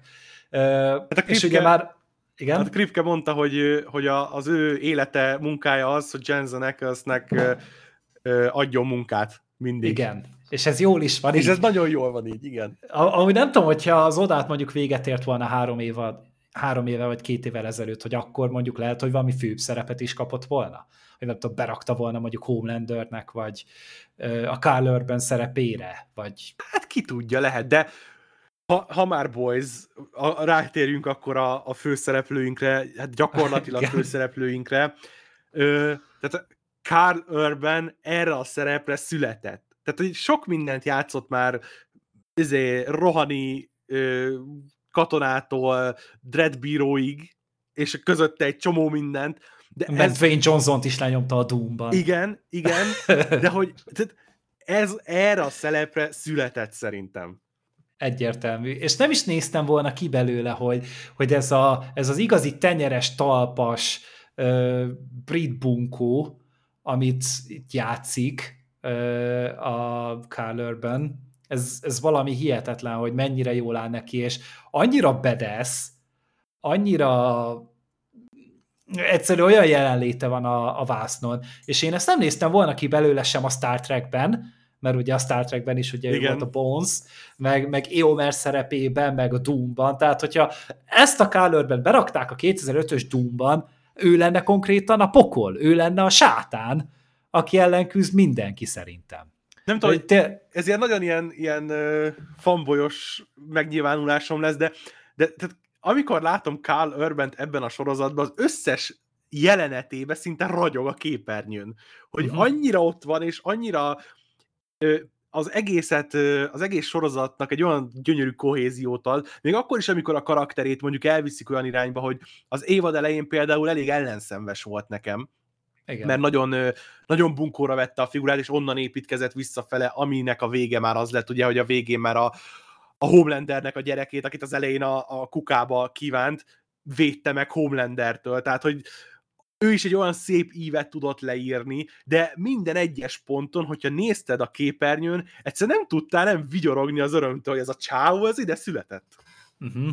Hát, hogy is ez a szöveg, amit mondod, hogy he's fucking diabolical, tehát ez a, ez a szöveg, ezt imádom, uh, ahogy előadja, és ebben az évadban is volt ilyen megszólása, hogy az első évadban tudom, ott a lézerszemű csecsemőnél Igen. Uh, üvöltötte ezt, a második évadnál most nem tudom hirtelen felidézni annyira, de... de Felidézni? Ah! Oh. Ú, ezt Freddy sem fogja hallani. nem baj, nem baj, a hallgatóknak legalább ez egy jó kis uh, Smarties lesz, vagy M&M's, de hogy tényleg a, a Kálőrben az, az ragyog ebben a sorozatban, és, és nem tudom, hogy, hogy ő most meghallgatásra jött erre, vagy könyörögtek neki a sorozat készítői, hogy gyere, légy szíves, mert ezzel meg fogod váltani ezt a sorozatot, de, de tényleg az egyik legtökéletesebb casting amit sorozatokban el lehet követni. És, és tényleg van neki egy tök jó karakteréve, úgyis, hogy az első részben talán nem is nagyon szerepel. Igen, csak a végére jön meg, azt hiszem. Tudod, amikor igen. mondják, hogy, izé, hogy végig is fölhívtad.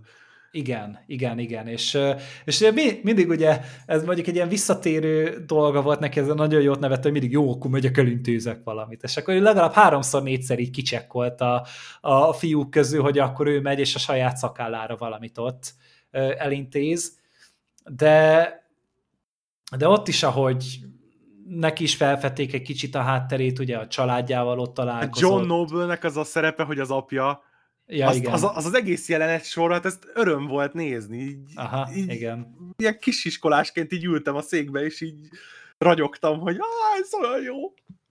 De igen, és amúgy ez is egy tök furcsa dolog, hogy tényleg itt van egy egy karakter, vagy egy sorozat, ami tele van szuperhősökkel, és mégis az emberi karaktereknek is tudsz annyira tapsolni, annyira őszintén tudsz neki örülni, hogy, hogy egy ilyen vég, végletekig hajlandó elmenni arcot be tudnak tenni, és egy olyan karizmája van neki, te elhiszem, hogy ez a csávó még a Thanos-t is lenyomná amúgy farkas szemnézésben.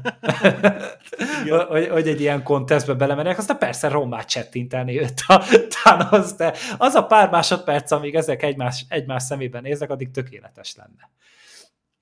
És, és tényleg a, a Kálörben ragyogott itt a, Ugye az első évadban ugye a Huey volt igazából a főszereplője a sorozatnak, talán ő volt most a leghaloványabb igen, az első évadban Számomra. ő volt a bevezetés nekünk, mint egyszerű nézőknek, mert ő is így ismerte a meg a... volt. Igen, ő volt a laikus, rajta keresztül ismertük meg ezt az egész világot, meg a, a fiúknak a, a karakterét, meg, meg a szuperhősöket, meg mindent. Itt uh, nyilván ilyen szerepe most már nem volt, mert már ismerjük ezeket a dolgokat. Itt, itt tényleg inkább egy kicsit a háttérbe szorult, amit sajnálok, mert egyébként a srác az szerintem ő is kiátsza a lelkét itt egy-egy jelenetben, és szerintem még starlight is tök jó kémiája van, meg a nagyon jó ilyen minek hívják ezt? A kanári. Igen, a, hát a kanári, igen, a Carl Urbannek egy ilyen ö, tükör mutatás neki. Hát, mintha lelki ismerete lenne a csapatnak. Igen, igen. Egy kicsit olyan. Ugye szépen kitölti, csak itt lehet egyébként az jön be, hogy viszonylag kevesebbet foglalkoztunk a, a fiúkkal, pont amiatt, mert sokkal inkább foglalkoztunk a szuperekkel, Homelandernek a dolgaival, Eninek a dolgaival, ami ugye a fiúktól teljesen külön volt, Stormfrontnak a dolgaival. Uh-huh. Igen, tehát ez, ez abszolút úgy van, hogy, hogy annak ellenére, hogy amúgy a játékidő fele az tényleg a, a fiúkról szólt, ők, ők inkább csak, mint hogyha építkeztek volna ők, mint hogy csak robogtak volna valami felé, de nem lettek ö, annyira kiszélesítve. Uh-huh. Tehát ne, nem kaptak akkora spektrumot most talán az íróktól, amit simán lehet a következő évadban ö, kicsit duzzasztani, de viszont ugye a fiúk közé került be most a, a Starlight is. Igen. Tulajdonképpen, és ő neki viszont nagyon jó volt a karakterével, hogy, hogy az anyjával rendezte ott a viszonyát, meg ahogy tényleg próbált ott szembe menni azzal, amiről egész gyerekkorában álmodott, és ahogy tényleg lerombolták számára ezt a szuperhős virágot, ami az első évadban is nagyon jó volt, és itt még mélyebbre sűjjesztették azt a, azt a, azt a cukormázas álomképet, amit ő elképzelt erről az egészről. Egyébként neki is tök jól bemutatták, hogy oké, okay, hogy ő a, így a Sevenbe a, a még a normálisabb szuperhős, de hogy ő is egy elcseszett ember. Nagyon Ahogy a, az anyja fölnevelte meg minden. Hogyha emlékszel arra a jelenetre, amikor a, ö, a Hewitt mentették ki a, a Starlight-nak az ilyen, ö, vagy bocsánat, a Stormfrontnak a, a kórházas ilyen valamilyen után, Aha. ahol az a robbanós csávó ugye kiszabadult, és ö, föllökte a, a furgont, benne volt Hui, megsebesült, és akkor vinniük kellett el. És megállítottak egy autót, amikor kiszállt egy csávó, hogy mi a fasz van, és akkor el akarták venni a, a kocsiját. És ugye ott a, a végén ö, meghal a csávó. És Igen utána van a beszélgetés a, a Bocsőr és a, a Zeni között, Starlight között, és abból is kijön, hogy, hogy azért talán egy normális ember nem így gondolkodik, hogy hát de egyébként milyen hülye volt az a csávó, minek mozdult rájuk, miért nem csinálta azt, amit mondtak, stb. stb. Hogy azért ő is egy nagyon elcseszett ember. Uh-huh, uh-huh. Igen, igen, tehát uh, itt is nem, nem az van amúgy, hogy a, a kis ártatlan, akit a, aki igazából mindig próbál a legjobb lenni, de igazából neki is ott vannak ezek a, ezek a kis defektjei. És, és emiatt szintén megint csak rétegeltebbnek tűnik. Igen. A sorozat meg a karakter. Annyi ilyen kis apróságot elszólnak benne. Nem tudom, emlékszel-e? A, volt az a, a, nem tudom én milyen, a, a Homelandernek az apja gyakorlatilag, de nem az apja volt, hanem a, a tudós, aki Igen. vele volt. És ugye rá akarták venni, hogy ö, nyilatkozzon, vagy ö, tanúskodjon a, a, azt hiszem a szenátus előtt. Igen. És ö, ott is ugye először elment az FBI főnök a, a Mother's milk és megpróbálták meggyőzni. Aztán ugye ment második körben a Butcher, és ö, az elsőnél láttad, hogy, Butch, hogy a, a Mother's milk bejönnek a kocsival, és így körbe mennek ott az ilyen beállónál, a, a, a ilyen középső ilyen fű kör körül. Igen, igen, igen, igen, Butcher meg bejön, és így keresztül megy rajta. Ilyen semmi jelenet, ilyen nem fontos igazából, de annyira hozzáillik a karakteréhez, hogy Igen. rengeteg ilyen kis apróság volt. Vagy a, amikor fölrobbantak a fejek a, azon a meghallgatáson. Aha. És látod a tévét, nézik az emberek, és mindenki, hogy reagál, és hogy a Deep a fejéhez kap, pedig nem is ott van. Ja, igen. A, ezek a, a, nagyon apró kis, ilyen kis karakter momentumoknak se lehet nevezni, csak ilyen így megsózzák vele, vagy meg, megízesítik vele uh-huh. a mhm. karaktereket, de annyi ilyen kis apróságot bele tudnak csempészni, ami, ha belegondolok, nem mélyíti a karaktert, mert ettől nem lesz mélysége, de, de sokkal real, ne, ne, reálisabb, vagy sokkal emberibbnek érződnek tőle. Hát elkülöníthetőbb a karakter tőle. Igen. Tehát e, ez is egy ilyen kis karakter jellemző, hogy igen, ez, ez egy ilyen tukkó, tenyeres talpas bunkó. Igen. És, és, és ennek így kell maradnia, és a, a butcher az ettől butcher. Meg nyilván attól, ahogy beszél. igen. Mert az, az tényleg csodálatos. uh, igen, és, és ugye még persze itt volt a hogy hívták azt a francia akcentusú csávót, mindig elfelejtem a nevét. Igen, a Frenchy, hogy ő mondjuk engem egy kicsit idegesített most ebben az évadban, mert igazából nagyon mindig ugyanazt a ugyanazt a nótát fújta egész évad alatt, hogy jaj, de hogy közel akar kerülni a rozsomák nőhöz, de aztán nem sikerül, és, és nekem olyan, nekem egy kicsit unalmas volt. Ahhoz képest az első évadon meg nagyon bírtam. Hát igazából itt is az volt, hogy a, a, a fiúkra kevesebb ö, időt szenteltünk, ezért kevesebb sztoriuk volt, kevesebb mm. dolgot kellett megcsinálniuk egy-egy ilyen ö, az évad során, és hát neki igen, ő eléggé rövidet húzott, mert csak ez az egy dolga volt, hogy a, a Kimikóval ö, próbált jó ágra vergődni, miután ugye a Kimikónak megölték a, a, az öccsét, Test, vagy testvére, testvére mindegy, volt, valami, igen, testvére. valami testvére. És ő, őt is visszaterelni így a, így a fiúk közé gyakorlatilag. Uh-huh. De azért ez egy kicsit hálátlan volt nyilván a szerep, de hogy én mondjuk ezért a Kimikoért se rajongok annyira, tehát egy nagyon semmilyen karakter számomra. És persze ezt még lehet építeni, de jelenleg tényleg a Frenchy meg a Kimiko az, ami, amit én mondjuk el tudok felejteni mindig nagyon szívesen, és nincsen hiányérzetem, hogyha mondjuk egy epizódban nem nincsen valamelyikük. Hát a, igen, viszont annak ellenére, hogy például Mother's Milknek nincsen sok dolga a sorozatba, ő szerintem nagyon jól működik, mint a, a racionális ö, ilyen iránytű a, a mm-hmm. csapatban, hogy ő neki van valami ráhatása a Butcherre is, és mindenki tiszteli. Hát igen, ő mint hogy egy ilyen közvetítő lenne a, a Butcher és mindenki más között. Egy ilyen kicsit ilyen mentoros ö, érzete is van a karakternek. Igen, abszolút. Viszont ő, nála meg, ő meg mindig ugyanazt mondta, hogy én azért nem megyek vissza a családomhoz, és a szövegkönyvének a fele ebből állt, hogy ő, hogy ő nagyon haza szeretne menni a családjához, de nem, mert neki még küldetése van. És ezzel sem tettek hozzá, tehát nem lett egy árnyaltabb karakter ezzel az évaddal, nem lett egy érdekesebb figura a, csak maximum tényleg annyi extra dolog történt vele, hogy ja, az évad végén mégis hazament a családjához. Fuck yeah! Hát ott kifejezetten a szerethető ember volt az egészbe, aki, aki ez mindig tudtál nyúlni az epizód közben, hogy ő, hogy ő egy ilyen szilárd pont volt.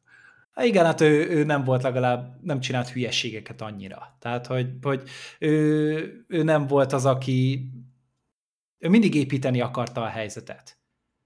És, és mindig megpróbálta a legjobbat cselekedni, de pont emiatt egy kicsit talán bele is süllyedt az átlagba a, a Mother's Milk, és emiatt, de hogyha negatívumot kell mondani, akkor tényleg ő, meg a Frenchy, meg a Kimiko. Az, ami nekem ebben az évadban nem működött. Viszont ennek ellenére is tényleg kurva jó dolgok voltak ebben az évadban. Az egyik, hát ilyen nagyon megragadt bennem, a, az utolsó részben, amikor egy kicsit viccet is csináltak az Endgame-ből, amikor csak a csajok verték össze egymást a legvégén. És Girls hogy, get it done.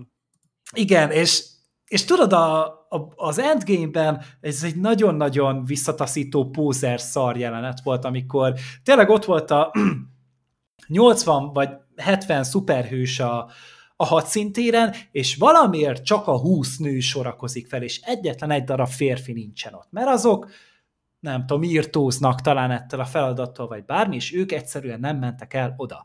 Itt meg egyszerűen össze tudtak hozni egy ilyen csajbujót azért, mert tényleg ők voltak ott jelenleg, és nem azért, mert hogy a férfiak egyszerűen leszarták hanem ők voltak egyedül kompetensek abban a helyzetben. Hát úgy építették föl a sztoriukat eredeti el, alapból, hogy az a jelenet a végén ne tűnjön ki az egészből, hogy úristen, hogy kerültek ezek most hirtelen ide. Mindenkinek ott volt a helye. Az egyetlen meglepetés, ugye a Mév volt, aki beesett, hogy, hogy segít, de... És őt is ugye győzködték igen, korábban, igen. tehát az is egy folyamánya Igen, volt. az is egy, az előre már fölépített dolog volt, hogy amikor megjelent, akkor tudtad, hogy ezért jelent meg. Igen, és, és megjelent, és tényleg ott volt, hogy tényleg öt vagy hat női karakter verte egymást, és nem érezted azt a, azt a mesterség, mesterkéltséget, hogy, hogy oké, okay, most akkor adunk egy jó pontot a feministáknak is. Igen. Mert a, az Endgame-ben erről szólt, annak ellenére, hogy nagyon szeretem azt a filmet, az, az mai napig egy visszataszító pontjának tartom. Ez viszont így kell ezt csinálni, nem erőltetjük, hanem úgy építjük fel akkor a történetet. Meg hát nyilván a Boysban a, a harcok meg a verekedések nem ilyen teátrális valamik, Aha. hanem csak rugdossák a földön, a, a, aki éppen a földön van, az mondjuk a le- létező legméltatlanabb igen, igen. A, ahogy az csak lehet.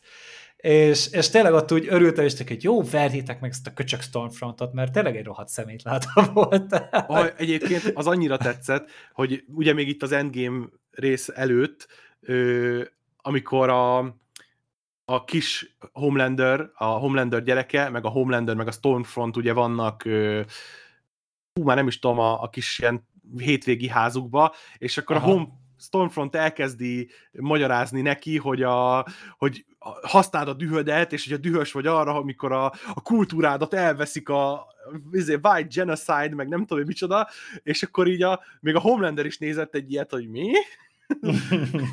és amikor ugye kiderült, hogy náci, akkor ugye mindenki elküldte a picsába. Tehát, hogy rohadjon meg a náci, nem haverkodunk vele, ezt már egyszer lejátszottuk a második világháborúban, meg hasonlók.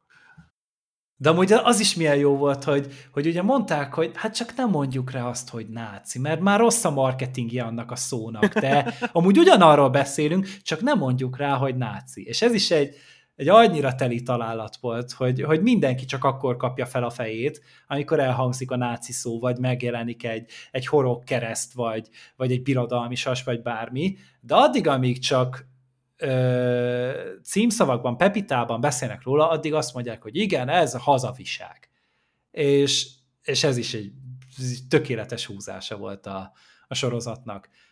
És az, ahogy a végén elbántak a Stormfronttal, az, az meg tényleg csodás volt, hogy ott egy kicsit azért felnyögtem, hogy jaj, ne meneküljön már el, ott elrepül ugye ott a lányoktól, hanem hogy utána ugye a Ryan, ugye a Homelandernek a fia, hogy végül is legyilkolja a picsába, és az ott nagyon tetszett, hogy még hogyha nem is halt meg, lehet, hogy majd egy ilyen robot, robot náci Stormfrontot fognak csinálni belőle. Azt kinézném a sorozatból amúgy. Imen.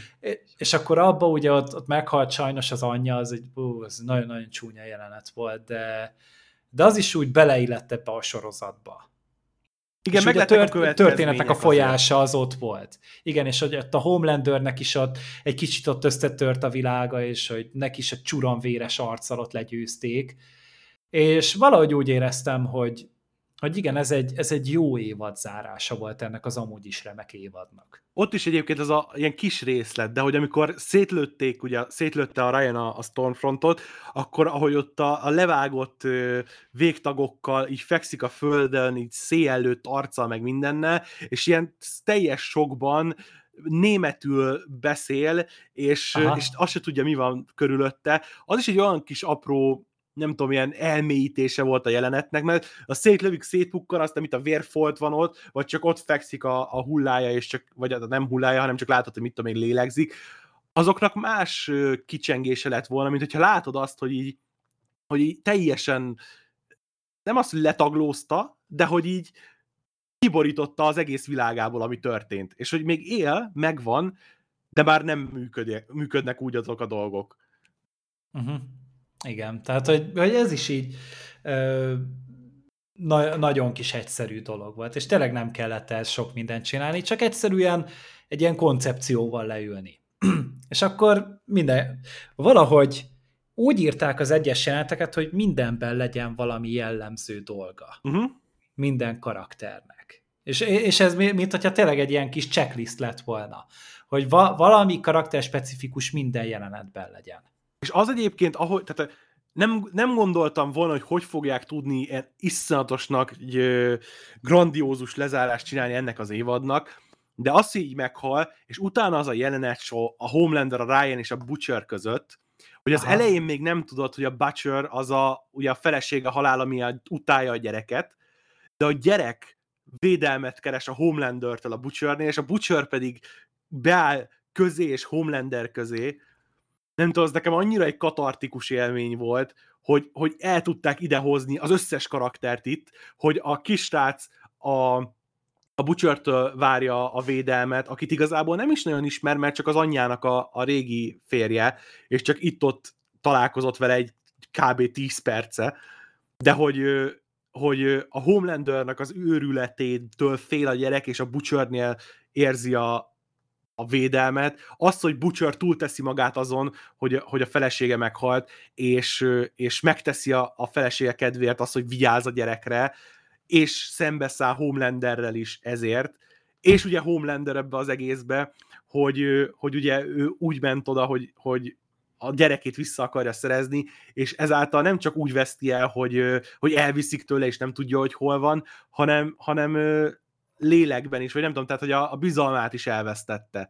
És ez egy olyan gyönyörű ilyen kulminációja volt, amit tényleg nekem csak az vágott alá, hogy a végén megint a, a, a zsarolással oldották föl a szituációt.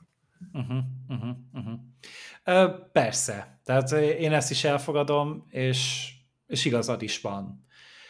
De valahogy ott a, a katarzis nekem ezt így felül tudta írni. Tehát, hogy én, én nekem tényleg egy akkora élmény volt az, hogy, hogy tényleg ott a Butcherben erősebb volt az, hogy szereti a feleségét, mint az, hogy haragszik a, igen. a gyerekre. Igen, igen. Tehát ez is egy, ez is egy nagyon apróság, de ez, ahogy ami egy karakterben ilyenkor lejátszódik, és egy ilyen egyszerű dologgal, hogy most egy, egy gyerek milyen irányba indul el egy jelenetbe. És ez, Igen. ez, ez jó rendezés, ez jó forgatókönyvírás volt. Meg hát ugye Karl Urbánnak az arcán ugye mindenkin van. Igen, igen. Igen, úgyhogy, úgyhogy tényleg ez egy ez így, ahogy volt, ennek így kellett összeállnia. És szerintem a, a készítők is amúgy rohadtul örülhetnek neki, hogy, hogy ők tényleg elkezdtek itt valamit csinálni, és tényleg olyan emberekkel van telerakva a stáb, akik segítenek ennek a felépítésében. Hogy tényleg a maguk a rendezők, a színészek, a, az, ahogy a, a helyszínek össze vannak rakva, az, ahogy a, a zene működik, ahogy a licenszelt zenék működnek a történetben, hogy a music supervisor összeválogatja a tracklistet, most főleg Billy Joelből. Hú, egyébként olyan a... ilyen, ilyen zenei montázsaik voltak ebben az évadban, hogy hú. Igen. Én amúgy azt néztem, hogy valószínűleg több pénzből készült az az évad, és az összes plusz pénzt licenszelt zenékre költötték kezdték el. Mert, mert tényleg rengeteg olyan volt, amire így néztem, hogy ezek elég ismert dalok, meg elég ismert előadók, ez biztos, hogy kurva sokba került. És a legtöbb helynél általában ugye inkább spórolnak a zenén, és akkor inkább elköltik CGI-ra meg minden, és akkor itt meg tényleg az érződött, hogy, hogy inkább akkor összerakták azokat a hangulatmontázsokat. Úgyhogy tényleg így nem tudom, hogy van még valami, amit szeretnél elmondani? Az évadról? Van még benned valami, ami esetleg nem tetszett, tetszett, vagy nagyon megragadt? Hát csak egy fél szóig emlegettük, de az a jelenet sor, amikor ugye Homelanderről kiderül, hogy, hogy valami közel-keleti országban, vagy dél-amerikaiban, már nem emlékszem pontosan, ment akciót végrehajtani, és ahogy keresztül lőtte a terroristát, lelőtte Aha. egy, egy nőt, ha jól emlékszem, a gyereket? Igen, igen, igen, igen. És és ugye az kiderült, és utána elkezdtek esni a, a, a támogatottsága. És akkor volt az a, az, az outdoor eventje, ahol a, az emberek az utcán elkezdték köpködni, hogy ő nem beszél a nevében, meg mit tudom én, a, ugye a, a, a veterán volt ott a, a tömegbe, és, bevá- és megcsinálták azt a jelenetet, ugye, hogy azt látjuk, hogy Homelander lelézerezi a tömeget hogy így Aha. keresztül vág az egész tömegen, és ahogy így megy a szeme, így, így ezreket mészárol le. És nem tudom, én abban a pillanatban meg voltam győződve, hogy ezt megcsinálták. Én is, én ott, én ott felkiáltottam, hogy bozd meg! A, én is. Csak ennyit tehet tőlem. És, és ez tényleg a, a sorozatnak a, a becsületére váljon, hogy, hogy úgy csinálják ezeket a, tehát úgy alakítják a történetet, formálják a karaktereiket, hogy egy ilyen jelenetet is nem úgy nézett, hogy jó, persze ez most álmodta, vagy, vagy csak a fejében zajlik, hanem, hanem megvesszük nekik azt, hogy ez tényleg megtörtént, és tényleg a karakter lemészároltat egy csomó mindenkit, és így fog tovább haladni a történet, hogy ezzel is utána valamit kezdeniük kell. Uh-huh. Igen, Viszont, igen, te... Ja, mondjad, mondjad, bocsánat. Nem, mert én igazából nem akartam mondani semmit. nem, csak annyit akartam mondani, hogy viszont ezt szerintem nagyjából egyszer lehet eljátszani, és ezt most eljátszották.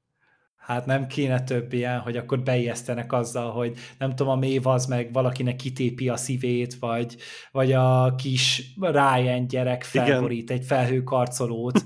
Tehát i- ilyeneket ne csináljanak. Ez egyszer jó volt, hogy az is csak tudod arra volt, hogy, hogy igen, a Homelander az, az nagyon-nagyon be van már feszülve, de azért még odáig nem megy el, hogy a saját rajongói tölje. Igen. Még egyelőre nem. Tehát járulékos veszteség, oké, belefér, mert végül is azt csináltam, ami a dolgom. De ez viszont már meg, meg tudod, mindig azokat tölte csak meg, akik az útjában álltak, de ezek tulajdonképpen nem az útjában álltak, ezek csak simán irritálták. És egyelőre még a Homelander még passzióból nem gyilkol. Mint az a szerencsétlen izé, vak szuperhős. Ja, igen, akinek igen. rácsapat a fülére, és így, hát ennyi. Ja, ja, Istenem. Te, akkor ezt rögtön, hogy na, Daredevil karakter is lesz itt, na hát, és akkor, hát nem, nem lesz. és nem tudom, hogy ezt direkt csinálják hogy tényleg mindig bevezetnek valami olyan figurát, aki nagyon hajaz egy ismert képregény karakter, és utána megalázzák. Nem tudom, És de, ezzel, mint, de ezzel, mint hogyha té- tényleg csak beintenének, és, és, és egyelő, amíg ilyen vicces, amíg így csinálják, uh, addig persze ezer számra akarom nézni ezeket a kegyetlenkedéseket. Egyébként, ami így a, a sztorival kapcsolatban a fontosabb dolog, ami még így az eszembe volt, az ugye, hogy ugye a, a Ryan az ugye a Butcher mellé állt ott a, a konfrontációnál, viszont azt én, viszont, én azért sajnáltam, hogy utána ö, nem maradt a Butcher gyerek, a gyerekkel. Ó, én meg áldottam a jó Istenben, Igen? hogy a, Butch, a Butcher, ő ne legyen apuka. Ő a legtávolabb van a... Va, van egy skála az apa és a nem apa skálán, ő a nem apánál bejelentett lakos. Szerintem, tehát a, a Butcher, ő ne legyen apuka, ő egyszerűen egy olyan mélyen traumatizált jellem, ami, akinek nem kell egy olyan gyereknek a nevelésébe belefolynia, aki egy Homelander is lehet. Tehát, hogyha, hogyha a Butcher gyereket nevelne, az egy Homelander 2 lenne. Lehet. Mert egy, egy annyira egészségtelen jellem a, a Butcher, és már az a szegény gyerek is traumatizálva van amúgy, és annak a gyereknek törődésre van szüksége, amire a Butcher egyszerűen alkalmatlan. És a Butcher az, az egy tök jó testőr, az egy tök jó hadvezér. Ö, bárminek jó, amíg nem arról kell gondoskodni, hogy más emberek jól ér. Igen, amíg nem az a dolga, hogy más emberek jól érezzék magukat, addig ő arra tökéletes. És hogy egy gyereket neveljen, hú, az egy nagyon huge no-no lenne a részemről. Nem tudom, szerintem nagyon érdekes lett volna, hogyha vele marad, de megértem, hogy miért nem teljesen. Mm-hmm. Tehát én azt nem igényeltem, hogy a, a Butcher az, az ott maradjon. Hogyha mit tudom mondjuk a, a Huey meg a Starlight, akkor jó esetleg, de az meg egy olyan nagyon erőt. Nagyon, igen, az meg már nagyon ne, nem oda ment volna, igen. Nagyon adta volna magát. És így viszont, hogyha keresnek neki most egy nevelőszülőt, vagy bármit, eh, ahol tényleg foglalkoznak vele, és és le, valami filozófia tanárt is beültettek neki. Mű, tudja az összes filozófiát, don't be a Kant. Ennyi. Igen. Igaz, mondjuk azt meghallgatta, de hogy neki egy olyan karakter kellene, mint aki mondjuk a Clark Kentnek volt a, a Superman történetekben. Uh-huh. Hogy, hogy akkor a Richard Kent, nem tudom, hogy hogy hívták a Supermannek az apukáját, aki felnevelte. De mindegy, szóval az lényeg, hogy valaki olyan kell, aki, aki egy szellemi útmutatást ad neki. És a Butcher, ő egy harcos. Ő maradjon meg a harcnál. Jonathan Kent, nem? Vagy nem várja, ez nem az? Az lehet, hogy más. Várja, várja, nem. Most így jól belekavarodunk ebbe. Hogy... Jonathan Kent, de, de, de. Jonathan, Jonathan és Mar- Marta Kent. Ja, tényleg. Jó, a Mártát azt tudjuk. A Mártát azt tudjuk. Lehet, hogy még a harmadik évadban amúgy lesz erre egy poén, alig várom. Simán, simán. De igen, szóval té- tényleg szerintem ez a lekerekítése is, ez a, ez a pont így az évad végén a helyén volt. És a legutolsó és... nagy reveal? Mire gondolsz? Hát, hogy a, ja, hogy a, az a, a képviselőnő a volt a... Victoria Newman? Aha, tehát, hogy ő volt az agyeldurrantó. Hát én őszintén szóval csak megrántotta egy kicsit a vállam, mert jó, most nem rászámítottam, de most az, hogy, hogy most már a politikában is akkor vannak szuperek, nem csak a hadiparban, meg nem csak a, a világgazdaságban. Ez is egy érdekes dolog lehet, csak nekem olyan következetlen volt. Aha, aha. Nem arra gondoltam, hogy ó, tényleg, ő simán lehetett volna. Hát ez, ki, ez ilyen nagyon következő évados setup volt már itt a végére, mm. hogy, hogy ezt így bemutatták, hogy igazság szerint itt nem sokat tudunk vele kezdeni, hogy oké, okay, ő az, és credits. Aha, aha. Hát igen, tehát ez, ez nagyon sok mindez lehet ezzel kezdeni. Én nyilván tényleg nagyon pozitív vagyok, egyelőre semleges, sen álltam hozzá ez a fordulathoz, de nyilván azt is tudom, hogy, hogy azért a készítők még egyelőre szerintem motiváltak, és kreatívan állnak hozzá a történethez, és ott van abban a lehetőség, hogy hogy ez lehet, hogy még jobb legyen. Semmi kétségem nincs a felől, hogy nem fogják nagyon jól megcsinálni. Tehát eddig az összes dolog, amihez nyúltak, gyakorlatilag nagyon jól sült el. Így van. Tehát ez a két évad, még egy harmadik évad is simán benne van ebben a történetben, vagy egy negyedik is. Láttam, hogy már írják, azt hiszem Payback lesz az epizódnak a címe, az Aha. első epizódnak a címe. Már volt valami és... felolvasásuk is, nem? Ami már a Jason Ackles már ott volt, azt hiszem. Ilyen hát én csak a zoomos. Aha, én csak a fényképet láttam a forgatókönyvről, azt hiszem a Kripke posztolta Twitterre, úgyhogy dolgoznak rajta, gondolom jövő szeptemberben vagy október-novemberben már nézni fogjuk. Mert úgy emlékszem, hogy az első évad, vagy várja, az nyári volt az első Nyár évad? vége volt, azt augusztus volt talán, én úgy emlékszem. Ez meg ugye szeptemberben indult, igen, tehát igen. igazából egy olyan 12-3 hónap, most, hogyha ez elindul októberben, jövőre már tök jók leszünk.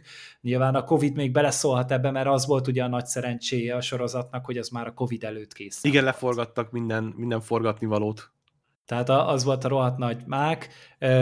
Tényleg nem tudom, hogy hogy lesz, de egyelőre megint ugye lenyilatkozták, hogy orbitális nézettsége van, és tényleg a top 10 legnézettebb streaming sorozatból az egyetlen, ami nem Netflixes, és az a Boys. Ja, ja.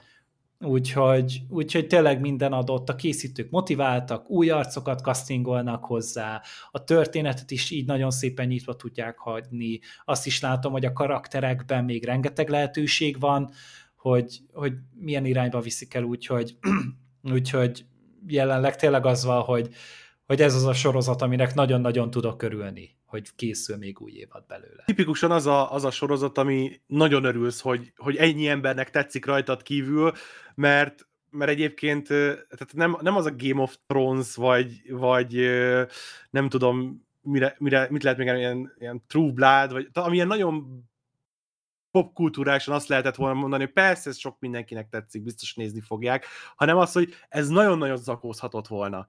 És akkor nem kapjuk meg már a második évadot, és a harmadik évadot, és a többit. Egy igazi szív volt.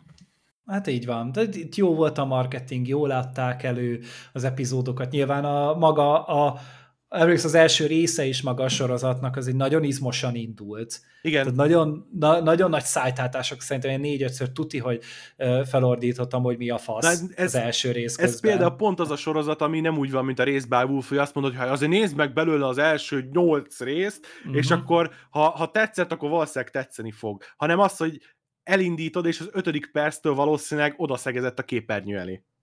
Igen. Uh, és, és tényleg az, az jól elkapta, ott volt a húk a, a sorozatban, és emiatt berántotta az embereket, és utána meg már megtette a magáét a jó szájhagyomány, mert az sokkal többet tud dobni egy sorozatnak a népszerűségén, mint az, hogy, hogy milyen helyeken reklámozzák, meg milyen színészek szerepelnek benne. És tartja a minőségi szintet, amit az első évadtól láthattunk, sőt.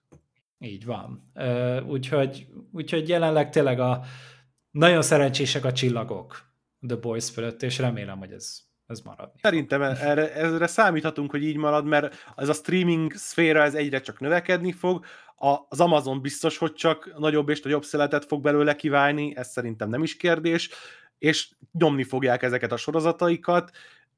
Az első évad igazából fű alatt jött, de a másodikra már tudták, hogy, hogy miük van, és, és nem féltek betolni az emberek képébe, hogy gyerekek, itt a Boys, a Boys maradni fog, nézzétek.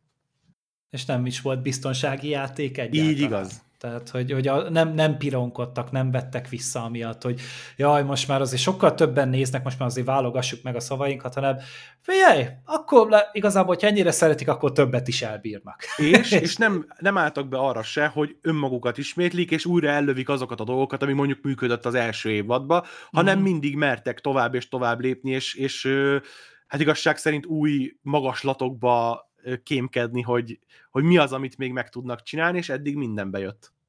Uh-huh. Így van. Úgyhogy, úgyhogy maradjanak továbbra is ilyen bátrak, és akkor én is tuti, hogy meg fogom ajándékozni a nézettségemmel ezt a sorozatot.